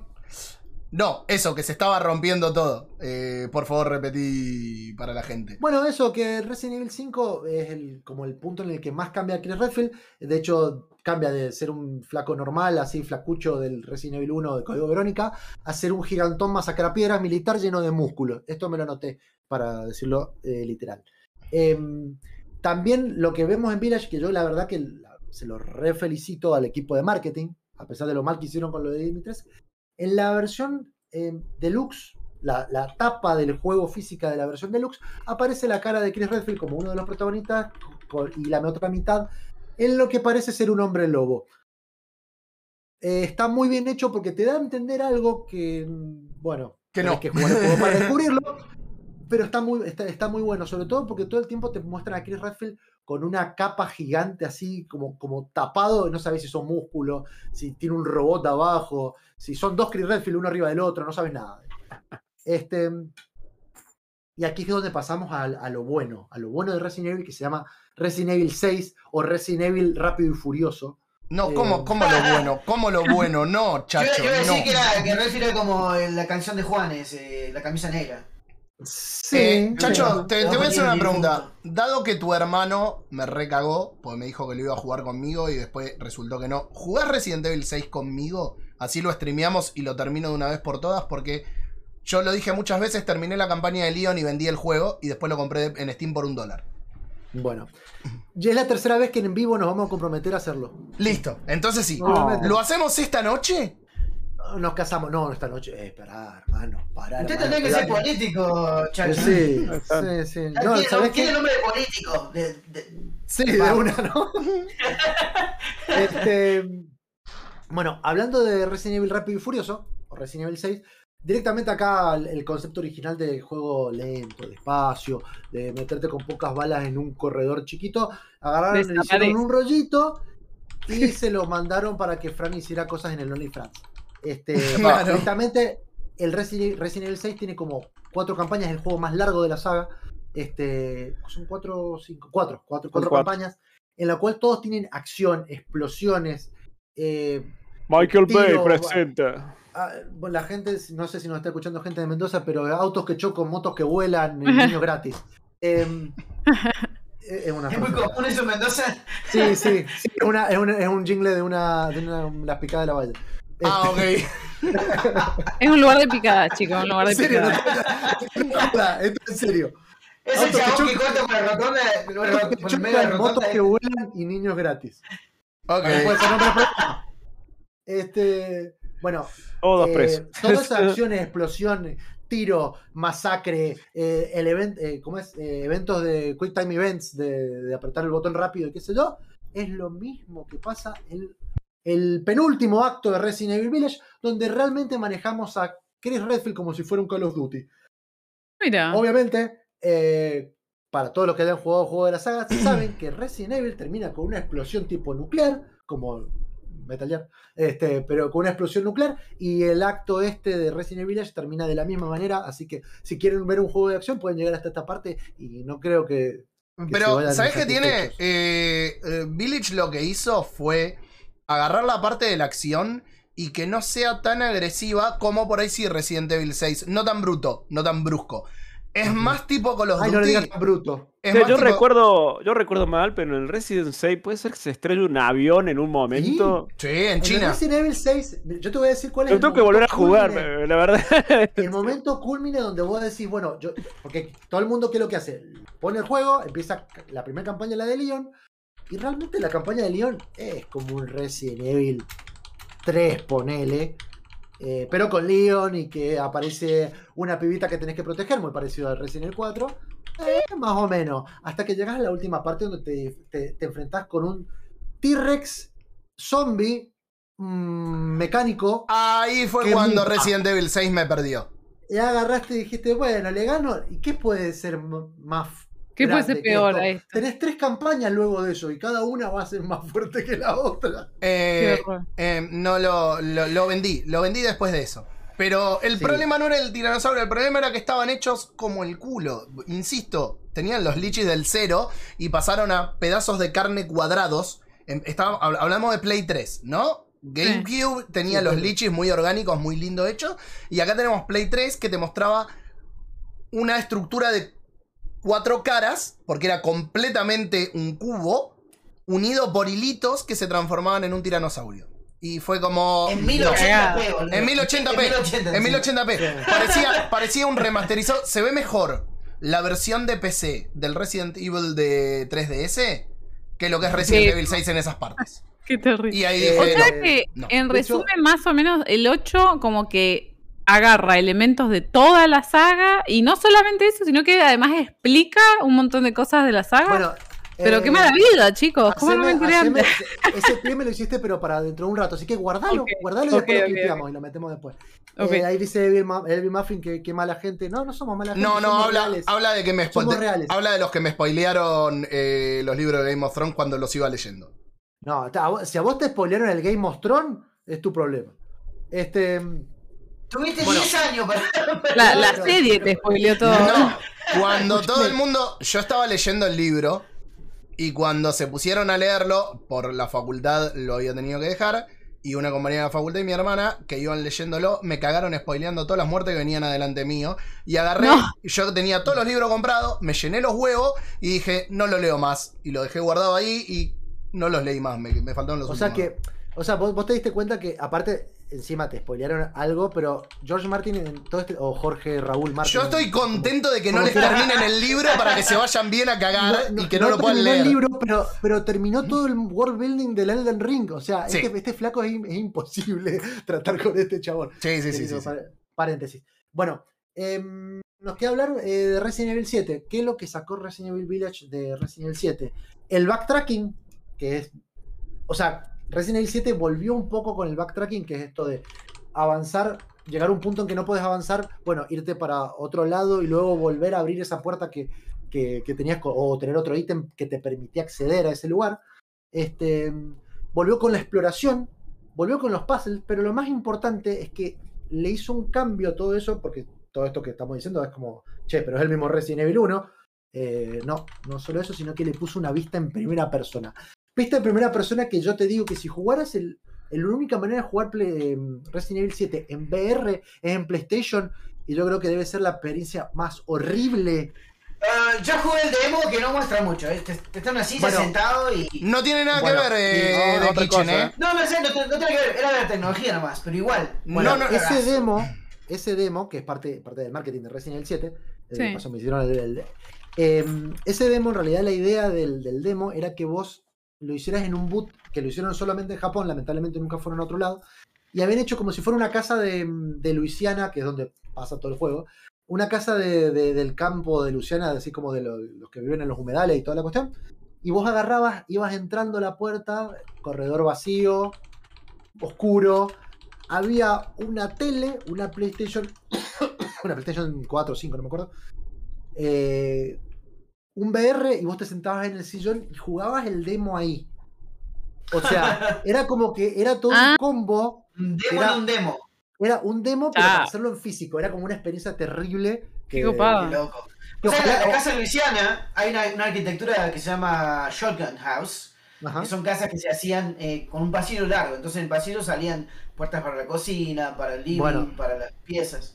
Resident Evil 7, eh, de hecho, la mayor parte es en una casa que tiene esa misma estructura. Este, y, y bueno, toma esos elementos.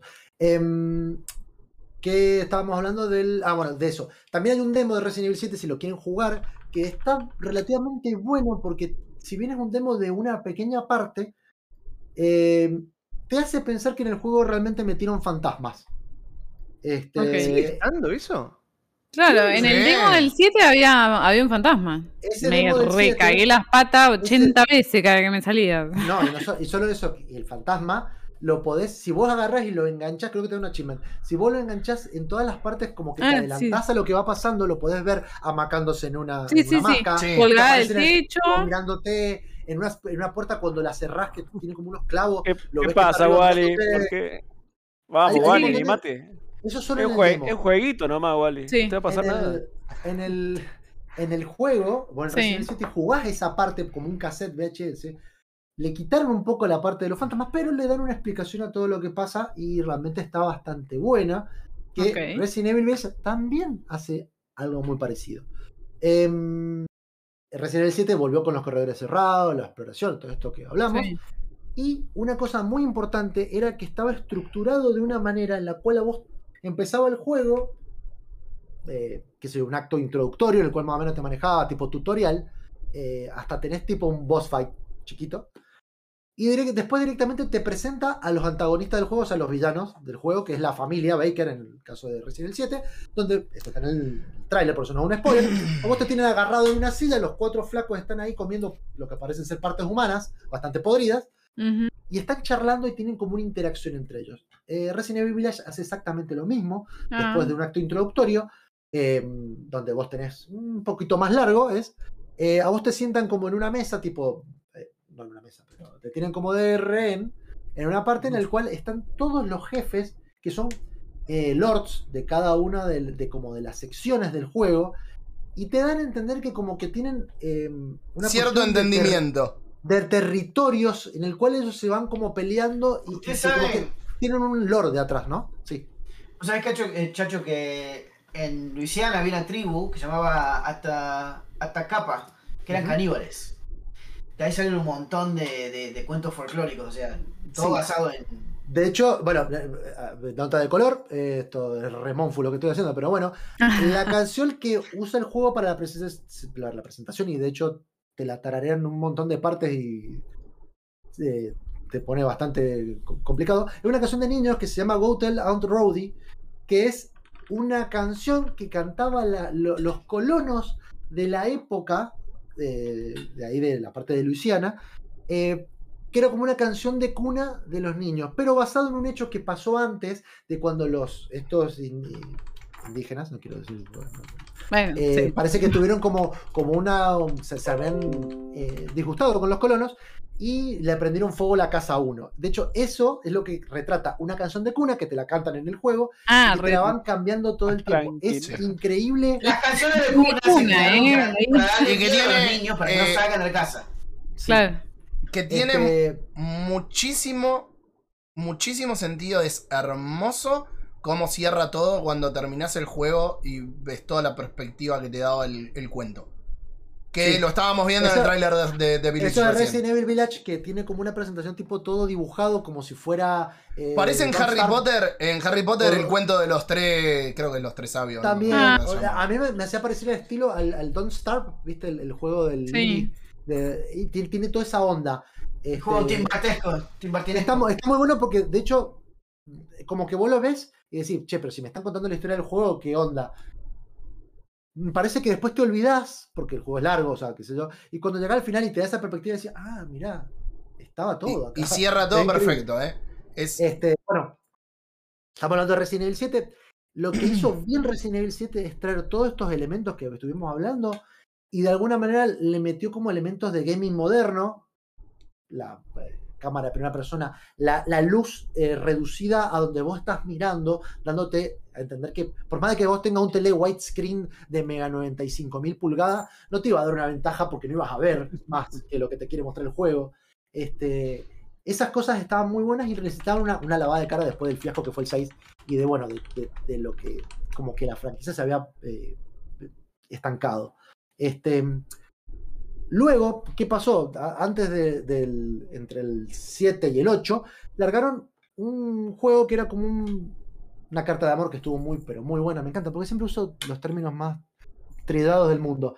Eh, como Resident Evil 2 Remake, eh, que lo que hizo fue lo mismo, agarrar el Resident Evil 2, hacerlo de la base distinto, sobre todo porque obviamente sacaron los, los fondos pre-renderizados, la cámara al hombro, este, y te metían de nuevo en la misma sensación de un lugar opresivo, chiquito, zombies lentos, pero vos también tenías un problema con, con los recursos. Tenías que hacer mucho backtracking, o sea que si vos de alguna manera le escapaba a algunos zombies, de vuelta te lo vas a tener que encontrar de nuevo, entonces te va a pensar que quizás lo tenías que matar de nuevo. Este, y volvió también el manejo de recursos y el inventario, obviamente dándole controles modernos y sin perder todo lo que lo hacía eh, aterrorizante. Esto como idea lo tomó Resident Evil Village, porque tomó todo esto que habían aprendido en Resident Evil Remake, no solo el motor, porque el motor es el mismo de Resident Evil Remake, 2 Remake, eh, sino que le agregó lo, que aprendieron de Resident Evil 2 Remake, que fue bastante con esto de que yo, si yo te limito los, los ítems para hacerlo survival horror, eh, darte alguna manera de que vos igual puedas avanzar. ¿sí? El Resident Evil Village lo que tiene es que tiene como si fuera una dificultad adaptativa. Como el Resident Evil tiene el remake, 4. como Resident Evil 4 también, que también lo saqué de ahí, en el cual vos, por ejemplo, si llegas a una parte que perdés muchas veces, de repente, cada, cada- lo seguís intentando, intentando, intentando, a medida que vos vas matando un, algún enemigo, te va a empezar a dejar más balas, más recursos, eh, más curación. Entonces vos, de alguna manera, se te va haciendo más fácil sin preguntarte, como el Devil May Cry o en, en otros juegos, eh, ¿querés empezar en modo difícil? Directamente te lo impone y ya está. O como en el juego este, ¿cómo se llama? Eh, el del, del flaco polaco que estuvo en silla de ruedas por Eh, mucho de tiempo. Ah, no, el de Blazkowicz, el de Wolfenstein. Eh, Wolfenstein. Sí, sí, que, que- te dice que jugar como un bebé y te pone la carita llorando. Sí, sí, sí. Sí. Ah. Este, y bueno, llegó el punto de que habláramos un poquito de la historia. Vamos a tratar de no hacer spoilers. Este, Antes, Pero antes, de, bueno. antes de hablar de la historia, una cosa que Sí. por ahí está bueno traer para elementos que han tomado. Sí. Si bien trataron de volver al horror con un montón de cosas, no solo los elementos que tomaron de películas, eh, porque hay, hay mucho en la literatura, hay mucho en la literatura escrita, obviamente ya hablamos de que está basado en un castillo de Transilvania, hay muchas cosas de la literatura de, de- de- del De libro Bram de Stoker. Drácula, de Bram Stoker, eh, pero aparte tiene eso que apareció en Resident Evil Revelations de... partes orientadas al survival horror y partes orientadas a la acción, que era lo que decía Chacho antes de que sobre el final tenés una parte que es más Call of Duty.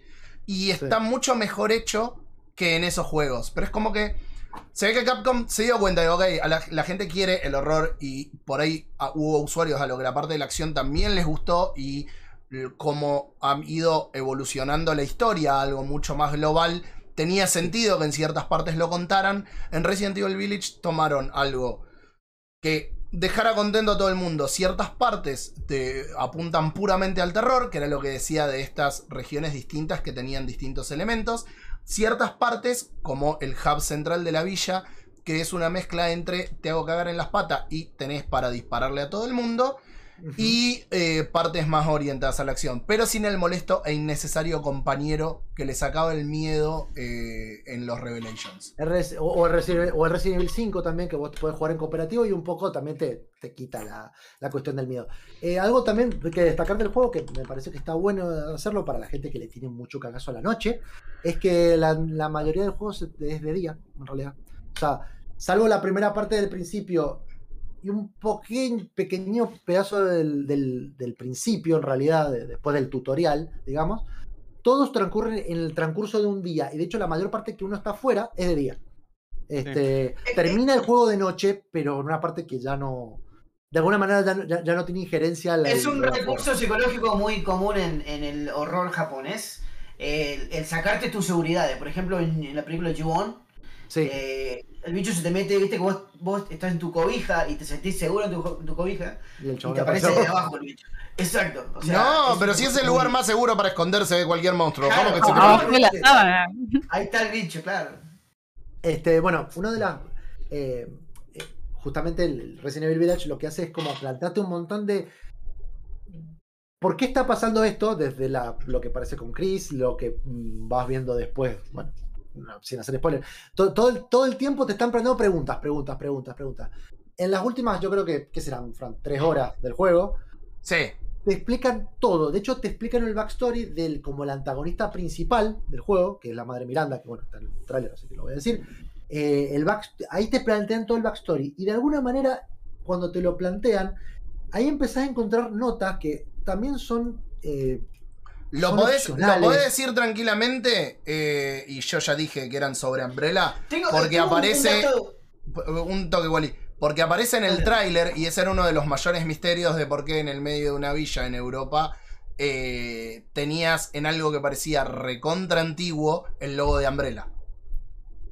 Y se encarga de sembrar un montón de pistas falsas el tráiler, pero que después tienen un montón de sentido y que cae bien cada pieza en su lugarcito. Perdón, Wally. Eh, un dato de color, y no sé si tiene alguna relación en, en- en esto, pero tiene que ver con Castlevania. Que en la Biblia hay una- un bicho que se llama Aluka, termina con K-A-H, que es una palabra hebrea que significa chupa sangre. Y son, eh, es, eh, Ah. sería eh, la más antigua, más antigua conocida, no, porque la mía es igual. Eh, conocida de lo que es un vampiro y que tiene la capacidad de transformarse en un lobo. Y se llama Aluka. O sea, De, bueno, de ahí viene la, re- de ahí viene la Mira. relación o la pica entre licántropos y vampiros. Licántropos, sí, puede ser. Puede ser que tiene que ver, que, que- sean la misma especie, como tipo los elfos y los orcos, que supuestamente son. Sí. Estoy hablando de, por ejemplo, de World of Warcraft. Sí, sí, sí, sí. Son, son especies muy similares, pero tienen como diferente evolución, ¿no? Este, bueno, lo que estábamos hablando era que, bueno, esos datos del final del juego, que, que realmente. A mí me pasó que yo lo jugué, eh, realmente lo jugué como a conciencia, sin estar apurado por ahí como Fran para hacer el review.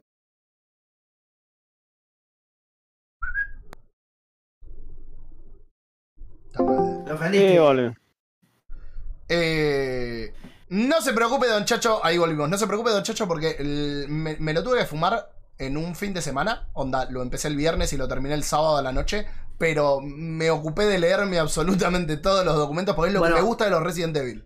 A lo, a lo que voy es que durante todo ese tiempo yo decía, o sea, yo pensaba, bueno, pero todo esto que me están planteando todo el tiempo del juego, pregunta y pregunta y pregunta y... ¿Cuándo lo resuelven? Y realmente te lo resuelven en el, en el último pedazo, o sea, que, que- que te explican todo. Y no solo te explican cosas de este juego, sino que te explican cosas de toda la otra saga, que como que- el de la saga entera, que quedaron como medios colgados. ¿Vieron esto de que, no sé, que, que, que pasa que empiezan, no sé, el Resident Evil 0 que te presentan que, que ya no son zombies, sino que son... Eh, ¿Cómo eran la- Los lichis. locos? Los lichis. Los lichis que, que si bien tienen el gen, lo traen y decís, bueno, pero ¿qué tiene que ver con los otros? Bueno, que estaban en un cero, te explican que es una derivación del mismo virus, pero es como que vos te quedás, ¿y qué onda? Después, no sé, en el Resident Evil 5, que resulta que hay una planta que, que convierte a los bichos, eh, a, las personas, en bichos como medio sedientos de sangre. ¿qué tiene que ver con los zombies? No es una planta, es un virus que crecía Bueno. en las plantas. O que se infectaba las plantas y de ahí sacaban el virus progenitor. Bueno, después decía el Resident Evil 7, que tampoco voy a entrar en spoiler, pero eh, ¿por qué hay como, no sé, unos bichos negros que no son ni zombies? ¿Qué ti- ¿Por qué se llama Resident Evil? Este, y tiene toda una cuestión que no solo eso, sino que te explica cosas estúpidas que la gente ha hecho memes al respecto, como que un montón de veces durante la historia eh, a nuestro personaje lo revientan como si fuera, no sé si, re viejo lo voy a decir, como John McClane en Duro de Matar, que siempre termina Sí. que le, le sacan un brazo, le lo puñalan. Bueno, a este flaco igual. Y en Resident Evil Village se zarpan porque directamente le- nada, Sí, lo hacen. todo. Y incluso eso, que para mí era un meme de, che, eh, Sí, sí, sí. Se, se Eh, habían eh. ido, se habían ido a la mierda. eh, a ver, dado que es meme, lo podemos decir. En Resident Evil 7 le cortan la mano y el chabón se la pega con agüita. Y Eh, todo o sea, es explicado. no solo le cortan la mano, le cortan las dos manos. Porque Resident Evil 7 le cortan la mano y se la engrampan. Y le decís, pero. Pero ¿cómo puede estúpido". ser? Claro. Bueno, en Resident Bueno. Evil 8 le cortan las dos. En el Resident Evil 8 le cortan las dos, lo empalan, lo, cue- lo, lo cuelgan de un gancho de carnicero. Este, Se la chupan No, eso no. a, la- a la- a la mano. A la mano. Eso no, eso te juro que. Ah, sí, sí, perdón. Lo de la chupada de mano, sí. Este, bueno, todo eso, y de hecho, cuando. No es spoiler, pero cuando le chupan la mano, que le chupa la sangre en realidad, dice algo, Lady Dimitrescu, que tiene que ver con el final. Eh. Hay un montón de Es cosas verdad. que cuando, cuando vos agarrás y lo entendés el final, lo que pasa, que es una revelación, este, empezás a contextualizar todo lo que pasa en Resident Evil desde el principio. Y de- te dan ganas de volver a jugar a los primeros y decir, ah, mirá, como si estuviera.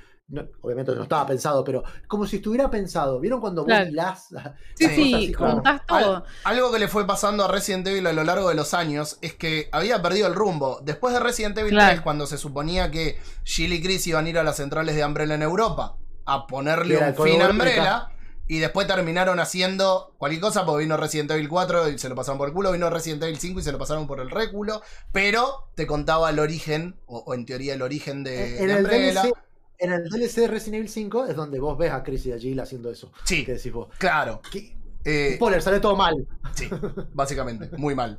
Eh, pero acá es como que tomaron todos esos elementos que ramificaron y los unieron en un punto de convergencia, o no en un punto de convergencia, pero sí que le dieron un cauce, digamos, lo, lo encauzaron de nuevo y lo explicaron todo con un juego. Y tengo, y tengo dos cosas muy positivas. De hecho, eh, esto en el gaming se hace mucho, sobre todo. eh, uno que tengo muy, muy, muy mm, presente es con todo eh, Warcraft, en realidad. Eh, con Warcraft, con World of Warcraft, de hecho, hicieron Redcon de un montón de cosas. Redcon es cuando vos como que agarrás datos de antes y los cambiás para que de alguna manera sean coherentes con lo nuevo que estás diciendo. Este, hicieron muchas cosas, mucho retcon, mucho, eh, cambiar mucho de la historia con World of Warcraft, que no pasaba en los Warcraft originales. Este, Village lo hace muy bien arreglándolo sin recurrir al mismo recurso que recurren todos, desde el gaming hasta las películas, que es el viaje en el tiempo. Así que Ah, eso está muy bueno porque no, no, no, eso no existe. Este, O sea, otra de las, no. Sí, sí, no, dale. dale. No, dale. no, bueno, otra de las cosas que, que me pareció muy bueno, por eso está Fran acá y por eso me invitó también, es porque vamos a hablar de Código Verónica, es que Código Verónica también toma, hace mucho de esto. Código Verónica te lo presentaron cuando te quisieron vender la Dreamcast, te lo presentaron como un juego de acción con em, escenas tipo CGI, con cámara de- cámaras lentas estúpidas que no iban a nada, porque en esa época estaba de moda un director de cine que hacía eso, este, que hizo eso con Misión Imposible 2, de hecho. Este, y, eh, pero lo que terminó haciendo fue darle mucho trasfondo, no solo al juego, sino a toda la saga. Este, le dio muchos detalles y de hecho le dio un toque cinemático a todo este asunto de bioterrorismo, nazis, porque hay nazis también, y experimentación con humanos, eh, así como también detallarte el perfil de cada uno de los villanos. Por ejemplo, una de las cosas que había en Código Verónica, que, que lo volvieron a hacer en 4 y después lo hicieron en Village, es que en el Resident Evil Código Verónica estaba. eh, no era Spencer, era. Ay, ¿Cómo se llamaba? Eh, Marcus. Oswald. Ma- sí, bueno. eh, Marcus, que es el, el- el socio de Spencer. Este, y que te lo presentan como un tipo así como bastante. Eh, Es como un villano bastante excéntrico y de alguna manera también eh, como que se mostraba mucho. Era como un villano más de cine que de un juego porque era, "Ja, ja, ja, te voy a hacer el mal. Cuando en Resident Evil 4 vos pasás la primera parte, llegás al castillo, te presentan a Salazar, que es este nenito viejo que está ahí vestido como de pirata, eh, es lo mismo. Y en Resident Evil Village toman eso y te lo multiplican por- con- por cuatro, digamos, por cada uno de estos eh, lords que hay cada uno. Un poco lo que hicieron con el 7. En el 7 eh, estaban los Baker, cada uno tenía su personalidad. Pero los Baker, a pesar de eso, seguían siendo una familia y como que vos pensabas que, bueno, tienen como una historia entre ellos porque son familia. En cambio, los Lords te dan a entender hasta que hay una cuestión política detrás este, eh, que, que existe en el juego y que de hecho hay lore que podés vos agarrar, encontrar estas notitas y qué sé yo, y que te explican eh, por qué Dimitrescu es medio vampiro, por qué el otro es medio sapo o medio bicho raro, eh, Claro. por qué el otro tiene poderes magnéticos, por qué la otra tiene una muñeca que lo sigue a todos lados y que hace como que la muñeca habla por ella, o sea, como... Este, así que bueno, si no lo han jugado, obviamente, esto es una recomendación. Eh, Capcom no nos regaló ninguna, a mí no me regaló ninguna aquí, a Fran no sé. Sí, a mí sí. Bueno, De, de- no de hecho, nos la yo dio. no me siento obligado a hablar bien, pero la verdad que si les gustan los Resident Evil o les gustan los juegos de acción en general, no estamos hablando de juegos de, de- de miedo, survival horror, eh, este en particular explica muchas cosas eh, que se dieron en toda la saga sin tener que rejugarlos a los juegos, sino dándote una perspectiva distinta. Sí. Eso es lo que estamos. Eh, Sí, no, algo, lo sí, revendiste. en el chat, Mirá que- algo que El Ah. pasaje de la Biblia que habla de los vampiros, de los chupos sangre. Ajá. Ajá. Algo, algo que está muy bueno de, mm, de Village y para sumarle a lo que estaba diciendo el del tema de los lords. Y es que, que por esto se lo criticó mucho desde antes de que saliera, que fue una de las cosas que no gustaba. Vampiros y licántropos era algo que ya no había gustado. Esto no es Resident Evil, se escuchaba por todos lados. Y a pesar de eso, sí es Resident Evil. Y hay algo que la gente no acepta, que en su momento a mí me costó aceptar también. Y es que Resident Evil no son zombies. Son armas biológicas y son juegos que se inspiran en el cine de terror. Y Sí. hace muy bien acá de incorporar cine- no solamente el cine, sino Tenía como decía la literatura. Porque si se, se quedaba en ese, en ese de, de tiro tipo la casa del horror, no iba a ningún lado. Bueno, Sí. eso es algo que, que- que estuvo muy bueno eh, que, que lo dijeras porque en realidad eh, to- todo lo que del cine de terror, lo que tratan de tomar en realidad son el cine, el cine del uno, ¿no? El cine de- que le dicen Clase de B.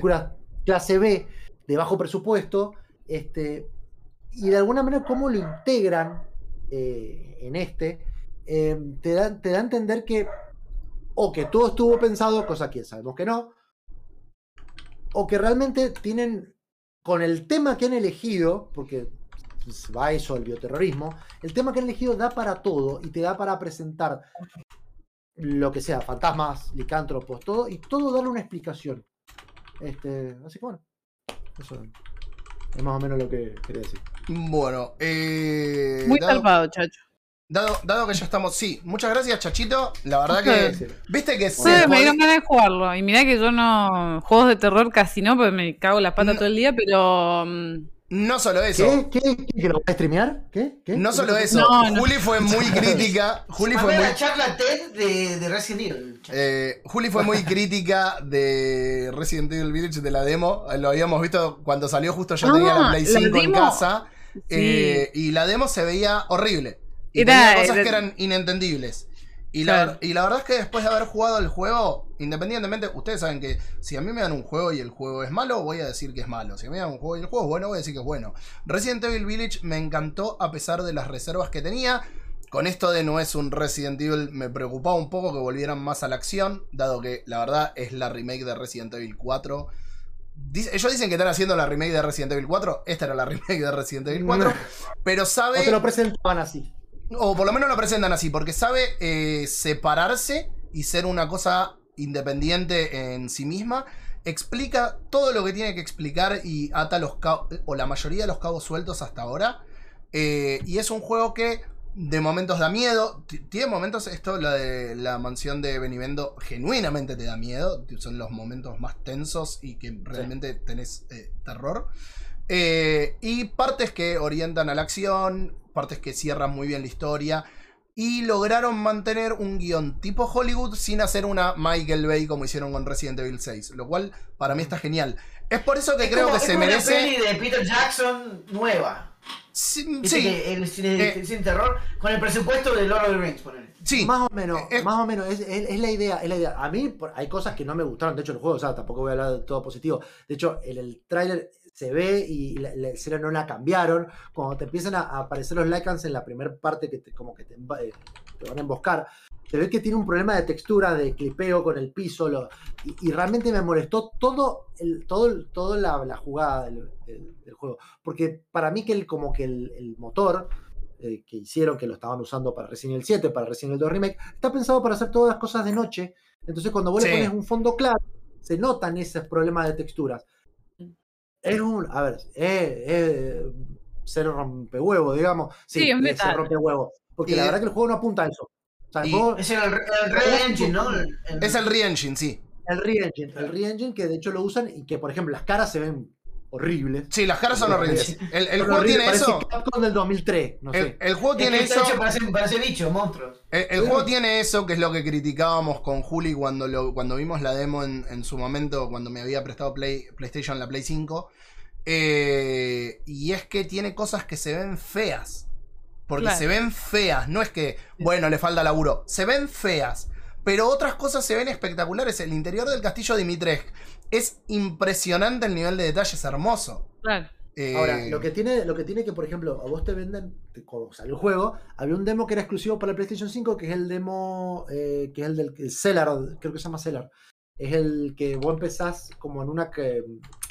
No, no es spoiler porque no tiene historia, pero vos empezás como si fuera una catacumba y vas como subiendo y tratando de salir. Em, ese demo no pasa en el juego, hay como una mención a eso, pero te muestra todo lo bueno. Después está el otro demo, que es el demo de 30 minutos, que yo creo que lo, lo- lo- lo limitaron a propósito, para que vos tuvieras, creo que eran 30 minutos o una hora, no me acuerdo, Sí, este, que ahí sí tenés como más acceso al juego. Y ahí podés ver todos estos errores y todo esto, que, que- porque es el juego realmente que va a salir. Este, pero bueno, si pueden, pruébenlo, qué sé yo. En cuanto a la historia, obviamente, como les dije, hasta que no lleguen al final no van a entender nada, o sea, va a ser avanzar, avanzar, avanzar. Pero está bastante bueno. Sí, eh, la verdad, Chacho, mil, mil gracias. Eh, nos pasamos un poquitito. Bueno, en realidad no nos pasamos porque arrancamos un toque más tarde. Eh, espectacular el informe, la verdad que salió todo muy, muy lindo. Pero Eh, Viste que lo podíamos meter en una hora y nuclear. bien. hecho, Si quieren Incre- ver, increíble, ¿eh? Increíble. si quieren ver el, eh, lo que están escuchando, si quieren ver el informe extendido, porque en realidad la idea era hablar del desarrollo de los juegos y cómo Resident Evil impactó en la cultura del gaming y qué tomó y qué dejó e incluso qué, no sé, qué cosas del hardware de, de consolas olvidadas, como el Sega Saturn o de, o, o de Tiger, Tiger Electronics, eh, que tienen que ver con Resident Evil. Bueno, pueden meterse en gamercombate.com, ahí están lo- los partidos, lo- lo- las partes. partes. está- no, son los partidos son otros los que juega Fran. Este, está en partes el informe porque son tenemos secciones como el programa en radio, tenemos menos tiempo. Hmm. Este, llevamos por la cuarta parte, yo creo que dos más le vamos a hacer eh, para terminar hasta Village. Bueno, Gamer combate. Ah, exactamente. así es. Y ahora yo soy un verdadero gamer combate porque tengo. Hoy no lo traje porque lo, lo lavé que lo usé mate. antes. Tengo el matecito de gamer combate que dice Exacto. Fran y que está hermoso y les re agradezco. Espero que Bueno, Jaffe les haya. A Robert y a Nico, que el Chacho es como que lo conocemos, lo vemos siempre, y, pero... Y porque en eh, realidad por ahí se confunde con Monfus. Claro. Claro, No, no, no, no. no, no, no. Ese es problema. clara diferencia entre Monfus y, y usted. eh. Sí, Opa. yo tengo manos. Uh, Los que son manos de Ethan Winters, pero tengo No, no, manos. pero sabes que Microsoft hizo un control para Monfus ahora. no Sí, soy sí. Ethan Winter, pero tengo manos. Lo puedes jugar con la pera, así. Gracias. Monfus siempre juega con la pena, boludo. Este. A ver, No, ¿por, qué, boludo. ¿Por qué lo guardamos en un programa y después lo guardamos en el otro, loco? Es Pobre verdad, pobre Monfus, Monfus, que lo queremos un Hay montón. que sacarle el cuero.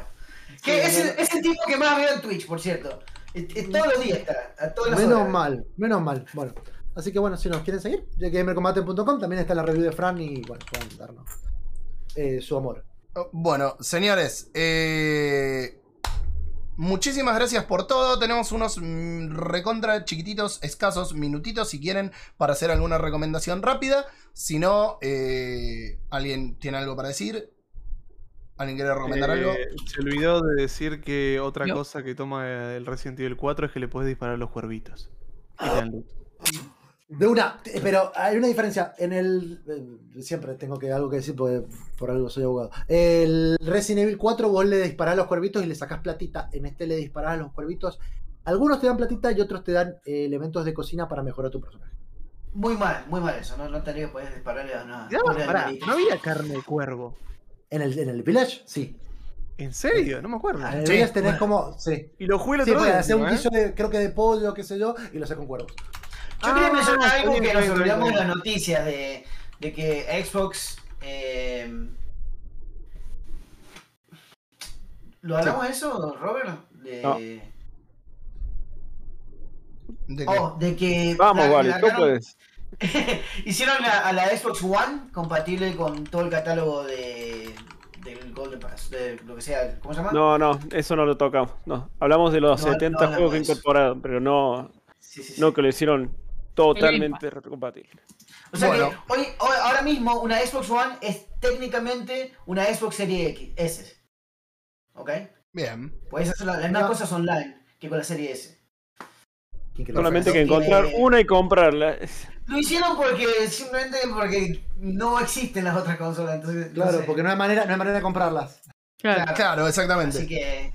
Y de hecho, va a ser la mejor opción gráficamente. Si tienes una, una Scorpio, una Serie X, una One X, puedes, va a ser la, la- la opción con más resolución eh, disponible antes de la Serie S.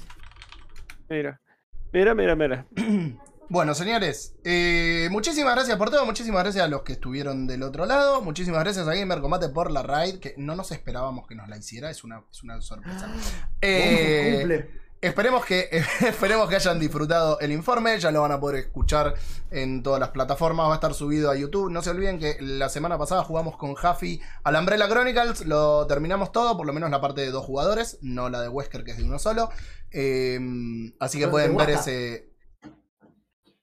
Ah, no, Wesker. Así que, no. así, que puede- así que pueden verlo en YouTube. Eh, y bueno, nada, los queremos mucho. Y hasta dentro de dos semanas se nos cuidan. Y Frank, tienen ¿querés buena- raidear a alguien? Sí, pero eso siempre decímelo después del chavo, así no queda en el, en el coso, porque En me cuesta un huevo cortarlo, boludo.